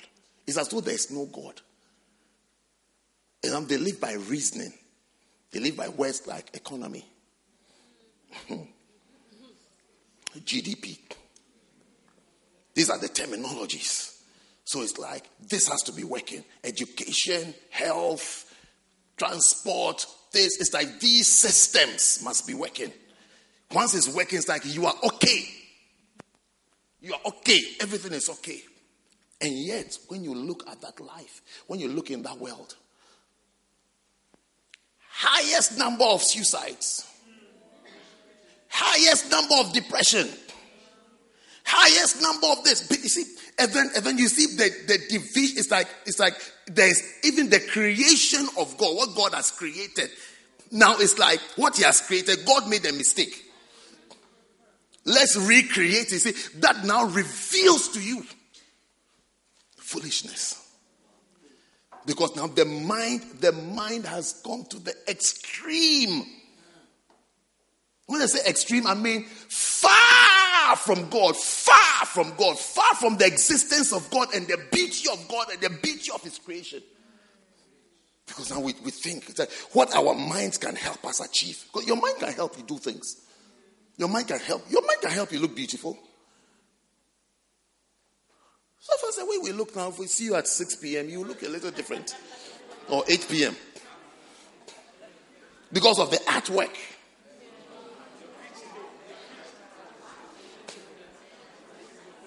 But it doesn't replace God. Rather, rather, the, I mean, can you imagine? Can you imagine someone coming to you? How many of you would believe it? Someone comes to you and, and tells you that there was a big bang and then iPhone came out. and then there was another bang, and then iOS 11.3. you look at it, you look at it and say, oh no, somebody is working somewhere. Someone is creating. I mean, there's iPhone, iPad, somebody is creating. And then you look at the world in which the creation of an iPhone is a small subset. Then you say that one came as a result of a bang. Okay. My question is no problem. No problem. It came out of a bang. Something exploded, isn't it? Something exploded. I have a simple question. I have a simple question. I'm that simple minded. I have a simple question. That thing that exploded, who made it? Who made it? No problem. I accept all your theories. Explosion, this, bang, this. I accept all. But I just have a simple question. Who made the thing that exploded? Where did it come from? Do you have an answer? If you don't, I have an answer. The Bible tells me in Genesis chapter 1, verse 1, it says, In the beginning, in the beginning, in the beginning, God, in the beginning, God, there was a G O D in the beginning. There was a G O D. When you finish it, then it exploded. No problem. No problem. It exploded. But he was there. So I'm not going with the explosion. I'm going with the one who made the thing that exploded. Yes. I'm with him. I'm with the one who made the thing that exploded. You are with the explosion. I'm with the one that made the thing that exploded. Who made all the gases and the whatever that. I'm with him. In the beginning, God. God. God. The future of the mind. So see, now your mind has to be renewed to follow the Holy Spirit follow the word of God. Then there's a voice of the flesh that you have to eliminate. Do you have two minutes? I'll show you the voice of the flesh. Next week, next week I'll, I'll share something with you more about knowing the voice of the Holy Spirit. Next week, if the rapture tarries. the next voice you should eliminate is the voice of the flesh.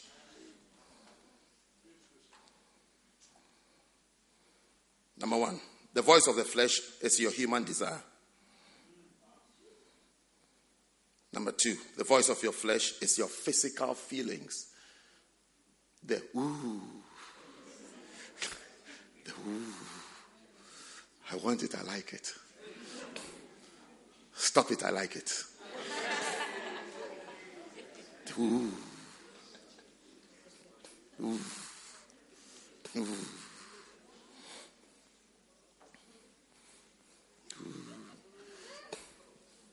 The. I've got a, I've got a beloved, and I know you are thinking, ooh, ooh, yeah. ooh. the ooh. There's a voice of the flesh. It's not the Holy Spirit. The Holy Spirit hasn't come in at all. That's why you're feeling ooh, ooh,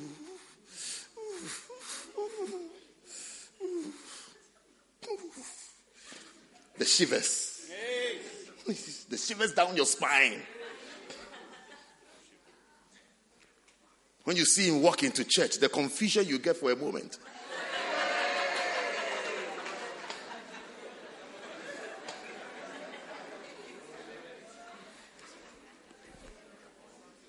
You can even smell his perfume from a distance. You know he's come.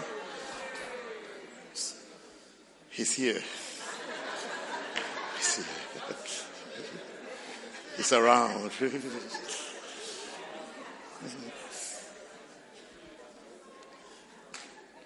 Number three, the voice of the flesh says to you, do what feels nice and easy. Do what feels nice and easy. It's the flesh that tells you, don't, don't evangelize. Yeah. The flesh that will be telling you that, no, don't work for God, don't serve God, it's too hard. Don't do this. It's the flesh. It's the, it's the flesh that tells you that don't pray. Don't wake up and pray. Sleep. Are you not aware? Are you not aware that you are tired? Are you not aware that you are tired? It's the flesh. The flesh tells you try to wake up and pray. It tells you, ah, are you not aware that you are tired? They tries to tell you, do you remember yesterday? You were here, here, here, here. The time you slept, you slept, you slept. You've only slept for two hours. Sleep some more. Nice and easy. Nice and easy. Nice and easy. They say, don't worry, you pray later in the day. and there's no time to pray. So from today, you know. You know. You know it's the voice of the flesh. It's the voice of the flesh that tells that turn that I don't know where you watch it, whether your phone or wherever. Turn that thing on and watch some Watch some. Watch something that will assist you to do something. It's the voice of the flesh. That's the voice of the flesh speaking to you. Nice and easy things. Nice and easy things. Because you feel, isn't it? You feel, and the feeling is strong.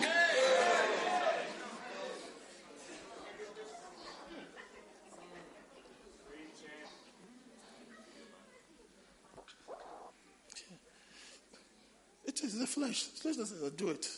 It's not a problem. Just do it. Hmm. Number four.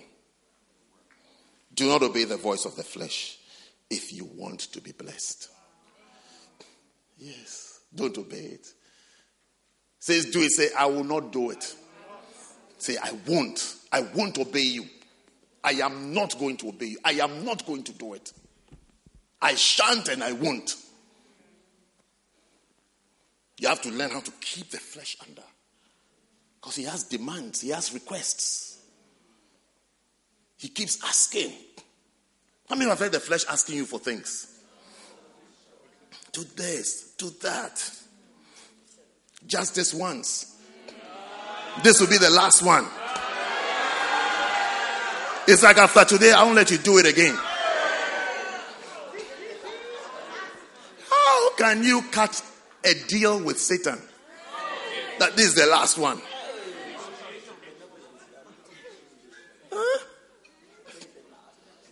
Number five, you can silence the voice of the flesh by doing what is hard and difficult. Romans chapter 8 and verse 6.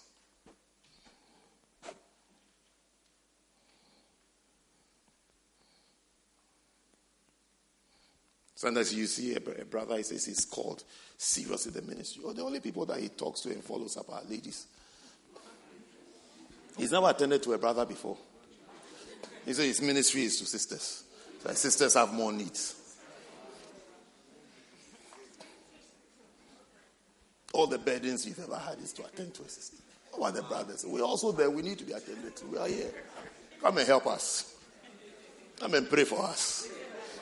Come and visit us.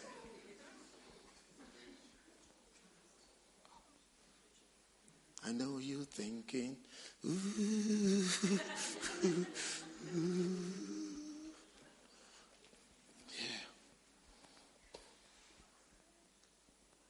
Control the voice of the mind. The voice of the mind, you need to renew it. You don't need to eliminate it. You have to be renewed and controlled. That no, I'm thinking on this. I'm setting my mind on this, on the word of God and what the Bible says. Don't abandon your mind. If you don't abandon your mind, that's when you start thinking that an accent means success in life. You see, that's a mind on break. And you should thank God that you've met me, that I'm pointing out thank to you. Because me, may I still respect you. I have a lot of respect for you. I, I mean, a lot. A lot of respect for you. But I don't want you to think in a certain way. That certain things mean what they don't mean. God doesn't mean it. If it was, you didn't be asking a freshman for 20 pounds. You will be giving him 200 pounds. Yes. Since you talk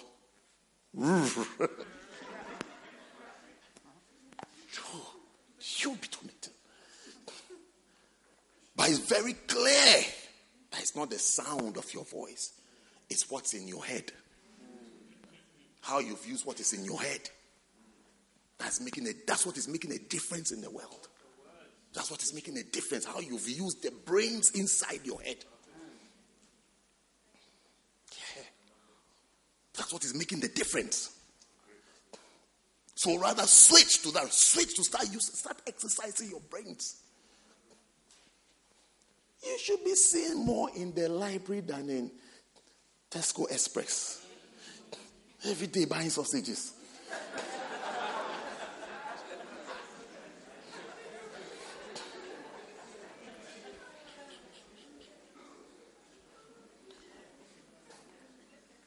Is it like somebody said? When you start using your brain, do you know one of the leading signs that you started using your brain? Do you know? Should I tell you? You start asking questions. You start asking yourself questions. You ask yourself, what am I doing? What am I doing here? What am I doing in this state? Ah, can I not do this? Can I, I mean, it's like, can I not?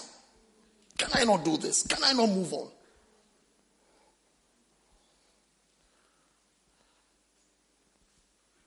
Are you not a super qualified nurse now? When I met you, were, were, were you a nurse? You were not. But we are here. We are here. Finish everything, fully employed. Her bank account is getting fatter and fatter. But uh, see, you have to ask yourself a question at a certain point that now, what am I doing? I've got to do this. I've got to do, I've got to do this. I have to do something. It's very easy to turn 40. Do you know that? It's very easy. Before that, you've turned 40. Look, I don't know that I've told you before. Did I tell you? I think I didn't tell you. Up till today, my greatest surprise in my life was the day I turned 50. Up till today, I've not recovered. Because I remember when my father was 50, my mother, I mean, they are the 50 year olds. Up to today, that in I say, the surprise that in my lifetime I have turned 50. As though I have to die before I turn 50. But it's like, I, I can't, I can't get over it. I mean, 50 is a lot. Oh. One, two, three, four, five, all the way. 50. I mean, even the way it sounds, 50. It's a mouthful. 50. How old are you? I am 50.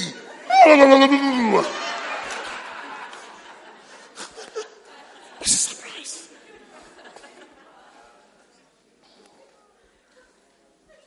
I remember like yesterday, the day I went to year seven. I remember it. Oh, yes. You can feel my feeling, isn't it? Yes. I remember when I went to year seven, my first day in year seven, I remember. I remember that I've come. I'm here. I even remember my nursery days. I remember my friends in nursery. I remember them. I remember their names. My best friend was called George. We used to tease him on the playground. Georgie Porgy put in a pie, kiss the girls and make them cry. When the boys came out to play, Georgie Porgy ran away. This nursery. Georgie Porgy, pudding and pie. Georgie Porgy. What did he do? He kissed the girls and made them cry. When the boys came out to play, Georgie Porgy ran away. Then he'll be crying. I'm crying. Yeah, then he's going to tell his mom that we say he kissed the girls. He hasn't kissed the girls.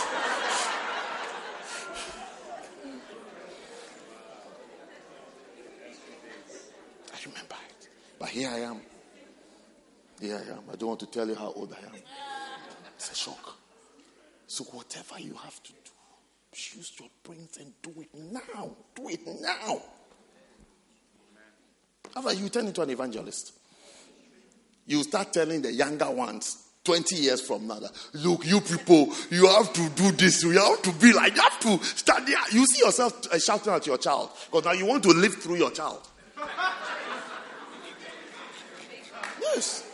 That's why you see, you see some parents, you see one child, one child, five years old, the child is doing ballet, the child is doing swimming, the child is doing taekwondo, the child is doing piano lessons, guitar lessons, violin, eh, horse riding, anything, basketball, anything you can imagine that he should have done. It's like the child should do it. He's living his dream the child.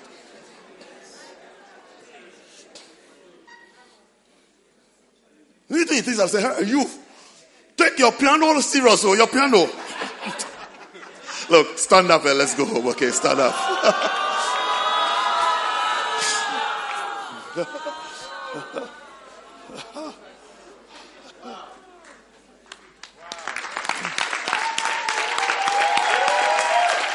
Eliminate the voice of the flesh in your life. Eliminate it. Eliminate it. It's, it's actually dangerous. The things that look nice to you are dangerous.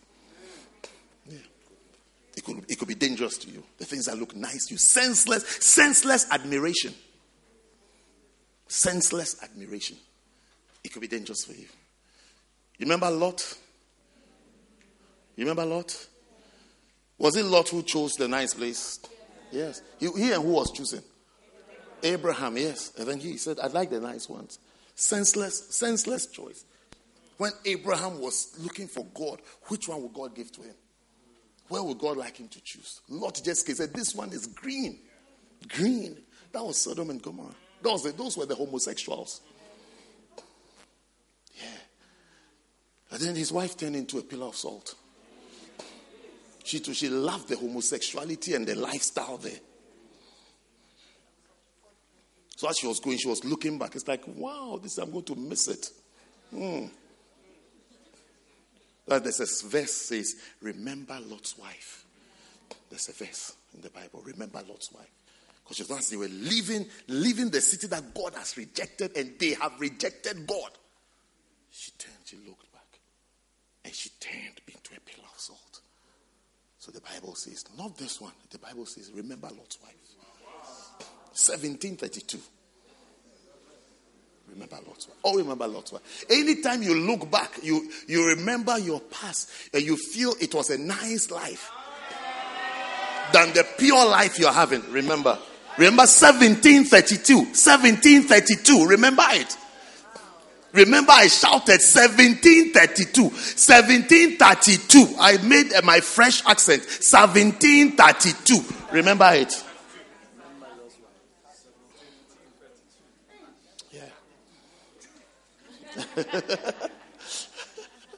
1732. 32. 32, Yes. Remember it. Don't even feel like you know church is not for you. It is for you. It is yours. It's actually yours. Don't follow the voice of the flesh. It is yours. Church is yours. It's for you. First love is for it's designed for you. Hey, it's designed for you. Made for you. Custom made just for you. God thought about you and He made first love. It's your home. You'll be chiseled here, trained here, Things will be peeled, peeled off you. You to be pe- peeling will cause pain. It has to be peeled. Yeah. say you like sex, you will stop sex here. You will stop it. God will help you to stop it. God will help you.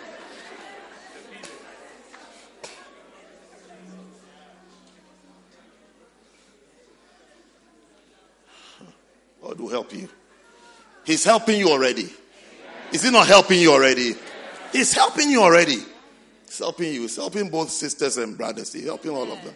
We used to think it's just the brothers, but these days we found, to our amazement, found champion girls. Hey. What do you want to, usually what do you do when you stand up at the end of a service? You pray, okay. So you pray today that you hear more of the voice of the Spirit the lovely voice of God. You have one minute to start praying. Pray now. That you will hear the voice of the Holy Spirit to guide you, to lead you. That you will be led by the Spirit. You'll be led by the Spirit. You'll be led by the precious Holy Spirit. Precious, precious Spirit of God. Precious. Everybody praying. Everybody praying. Pray for yourself. Pray for yourself. Pray for yourself from the back to the front. Ask God that I need the Holy Spirit. Need the Holy Spirit to help me. To help me overcome the voice of the flesh and the voice of my mind. The futility of the mind. The uselessness of the mind. The vain imaginations. Vain cravings. Vain desires vain standards, useless standards.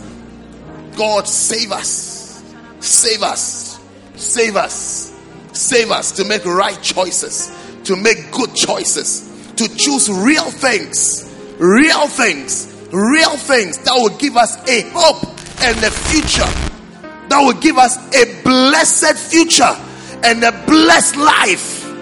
Ah, may your life be blessed. Your life is turning around this afternoon into a blessing. It's turning into a blessing. It's turning into a blessing. It's turning into a blessing is turning into a blessing by the power of God. By the power of God. By the power of God. The direction of your life is being turned into the right direction for favor, for blessing, for favor, for blessing, for God's goodness, for God's mercies. You shall drive into the mercies of God. You shall lead yourself into the grace of God and the provisions of God and the help of God. Hey, thank you, Jesus. Lebredeste. The power of God. The power of God. The power of God comes to your assistance. It comes to your assistance. It comes to your assistance. It comes to your assistance. It comes to your aid and to your help. The power of God. The power of God. The power of God. Father, I pray for your people. I pray for them. Lift up your two hands. I pray for them. Help them. I pray for help. Help by the Holy Spirit. Let them have an encounter with the Holy Spirit. Let this week be an experience, Lord, with the Holy Spirit, Lord. Those that are turned in the wrong direction, turn them around, oh God. Turn them around, oh God. Cause there to be a U turn, Lord, that they shall face the direction of your mercies, the direction of your help, the direction of your provisions, the direction of your blessings. Turn, oh God, turn their hearts, Lord, turn their minds, Lord, turn their will, oh God, that they shall line up with your perfect will, oh God. May they walk into good places. May they walk into green pastures. May they walk into still waters. May they walk into blessed places, Lord. Blessed places, oh God. Blessed experiences, oh God. Blessed experiences, oh God. Let that be their portion, oh God. Save them, oh God. Save us, oh God. Save us from the destroyer. Save us from the devourer. Save us from that wicked spirit. Save us from the spirit of the fool, the spirit of the ignorant, the spirit of the simple minded, the spirits of demons and devils, Lord. Save us from those devils, oh God. And may we be filled once again with your precious Holy Spirit, Lord. Fill us with your spirit, Lord. Fill us with your precious spirit, oh God. Fill us once again with your precious spirit, oh God. Let wisdom be our mark, oh God. Let wisdom be our name, oh God. Let wisdom be the fruits that we shall bear, oh God. Cause us to be wise, Lord. Cause us to be wise, Lord. Thank you, Father. Thank you for your blessing. Thank you for your blessing. As your hands are lifted up, God is blessing you. God is touching you. God is affecting you. God is affecting you. God is affecting you. God is taking you higher. God is lifting you up. He's lifting you up. Receive a lifting. Receive a lifting. Receive a lifting. Receive a lifting by the Lord. May He lift you up and may He bless your life. May God do you good. May God do you good. May you return with a testimony that my Lord is good and He has done me good. May God do you good. In Jesus' name we have prayed with thanksgiving. Thank you, Lord. Thank you for your blessing. Thank you for your blessing. Thank you for your change, oh God. Now, while every eye is closed and every head is bowed, you can put your hands down. I want to pray specially for you you're here, maybe someone invited you to church. You've been going to church, but deep in your heart, you feel far from God. You want to say that, Pastor, pray with me. I need a relationship with God. I need Jesus to be the center of my life. I need Jesus to be the Lord of my life. I want to invite Jesus into my life today. I want all my sins to be forgiven and to be washed away. If you're here like that, while every eye is closed, every single eye closed, every head bowed, thinking about yourself and your relationship with God. You'll say, Pastor, pray with me. I need Jesus in my life. I need Jesus in my life. If you're here like that, say, Pastor, pray with me. I need Jesus in my life. I want you to just lift up your right hand very quickly and I'll pray with you. Wherever you are, just your right hand. Lift up high so I can see you. God bless you. God bless you. God bless you. Your right hand. God bless you. I can see. You want Jesus. Say, Pastor, pray with me. I need Jesus. I want to serve God. I want to obey God. I want to obey God. I want my sins to be forgiven. I want to live a right life, a good life. I want to be saved. Just your right hand. Just your right. I can see all those hands. I can see, I feel there are a few more. Just your right hand. I'll pray with you. Wherever you are, and I'll pray with you there. God bless you. God bless you. God bless you. Just your right hand. Just your right hand to say yes to the Lord. Yes, Pastor, pray with me. I need God in my life. Yes, I do. I need Jesus to be the Lord of my life. Just your right hand. God bless you. God bless you. Now, if you have your hand lifted up, I want you to do one more thing. Look at my hand here. I want you to come right out of your seat to me. Come from wherever you are. My hand are lifted up. Come all the way to the front. Come to me. Come. Come out of your seat. You lifted up your hand. Maybe you didn't even lift up your hand, but you want to give your life to Jesus today. Today you feel it's the day. This is your day. This is your day. Come. Come from wherever you are. Even if you didn't lift up your hand, come. Come to Jesus. You know if you are to die today, you go to hell. You are not sure what will happen to you. Come. Come. Run right now to the front. Come and give your life to Jesus. You are not sure of your salvation. Come. I'm waiting for you as we sing. Come to Jesus. Yes, was shed. Yes, Lord.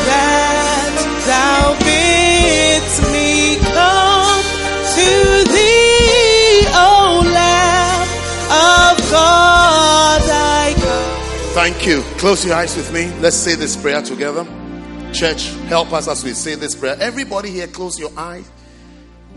Congregation, close your eyes, bow your heads. It's a very important time. No movement, no movement, no chatting, no joking, no fooling. It's a very, very important time as lives, souls are being saved, souls are being effect, affected. Please say with me, so that those of you in front say, they say, Heavenly Father, thank you for today.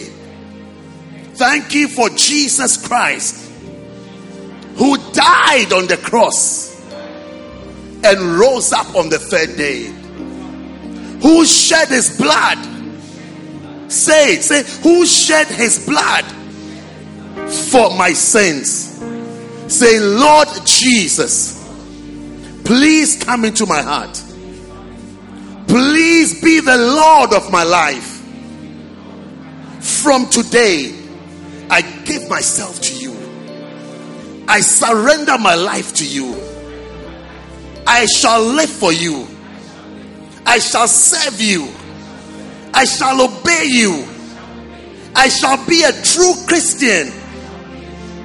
Say, Thank you, Father, for accepting me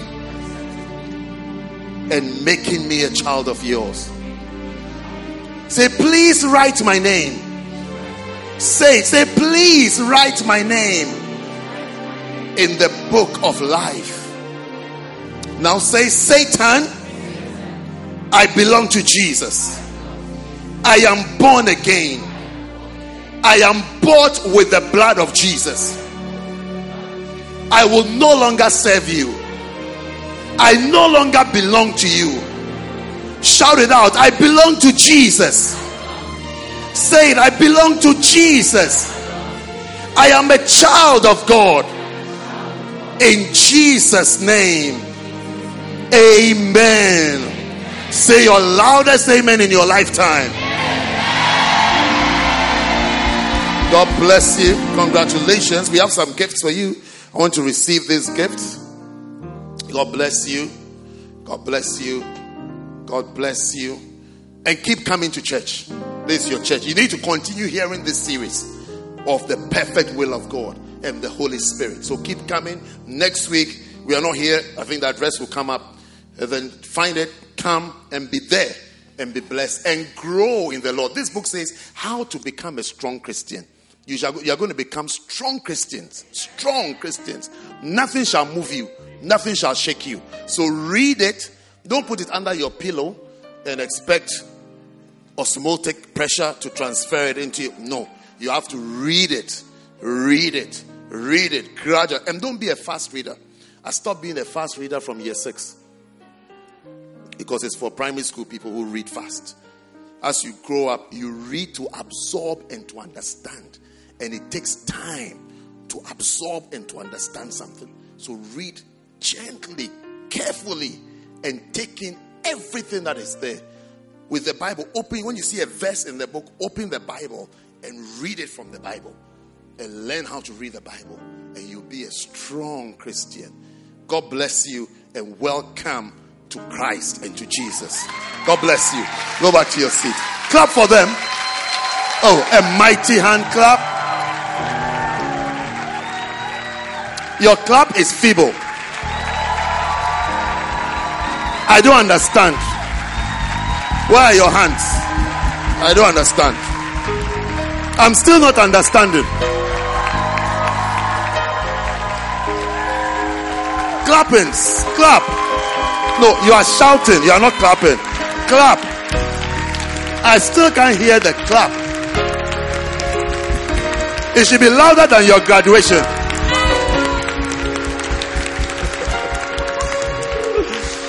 God bless you. Brothers, sisters, Brothers, sisters, we are one, and our lives have just begun. in the spirit, In the spirit, we are young, and will live forever. Come on. Sons of God, hear his holy word. Gather round table of the Lord. Eat his body, drink his blood, and we'll sing a song of love. Hallelujah, hallelujah, hallelujah, hallelujah.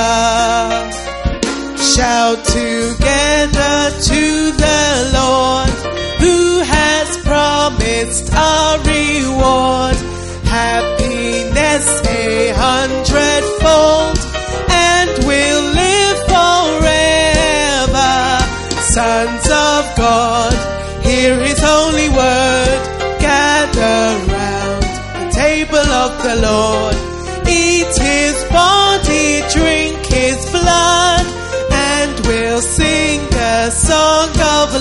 Hallelujah, hallelujah, hallelujah, hallelujah. Father, I sanctify and bless every cup and bread here, Lord. The miracle you have been waiting for is about to be ministered to you. Expect the thing you have waited for longest in your life. It shall happen today. God is about to deliver into your life the miracle you've been praying for, the miracle you've been desiring, the miracle you've been expecting. Receive it today. Receive it today. Receive it today. Receive it today. You shall hear tens, tens, tens of testimonies from today's communion. Miracles, testimonies, testimonies, open doors shall happen to you practically, practically, practically. Out of this communion comes your breakthrough. Out of this communion comes your healing. Out of this communion comes an open door. Receive an open door. Uh, receive a blessing. Father, thank you for everybody here. And thank you for answered prayer. Thank you for the miracles. And thank you for the testimonies, oh God. Thank you, oh God, that we shall hear many testimonies to the glory of your blessed name, oh God. May we be blessed as we eat. May we be blessed as we drink. May we be healed as we eat. May we be healed as we drink. Thank you for your power. And thank you for the blessedness of receiving the communion, the body of Christ, the body of Jesus Christ. Eat it. In the name of Jesus. In the name of Jesus. In the name of Jesus. Every negative thing you are used to is being taken away. Every bad thing you've become accustomed to is being taken out of your life. There is a removal process happening right now. Negative, bad, evil, wicked things are being removed from your life. In Jesus' name. In Jesus' name. In Jesus' name. It goes out. The blood of Jesus. The precious blood of Jesus. The blood of Jesus Christ. Drink all of it.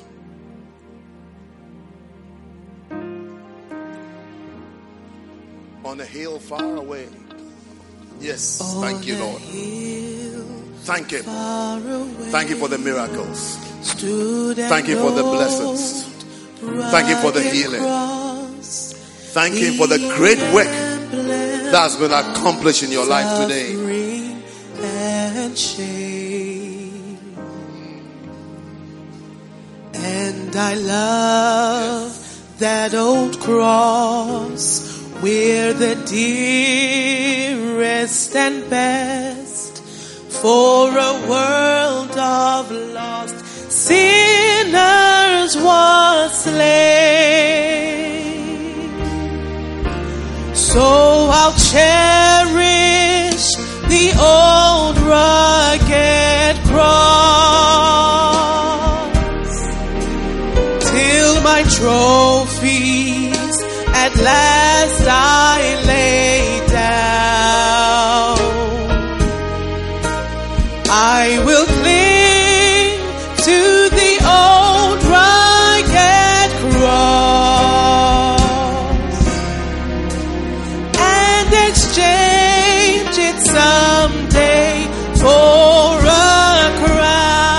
thank you that it is finished and it is done. In Jesus' name.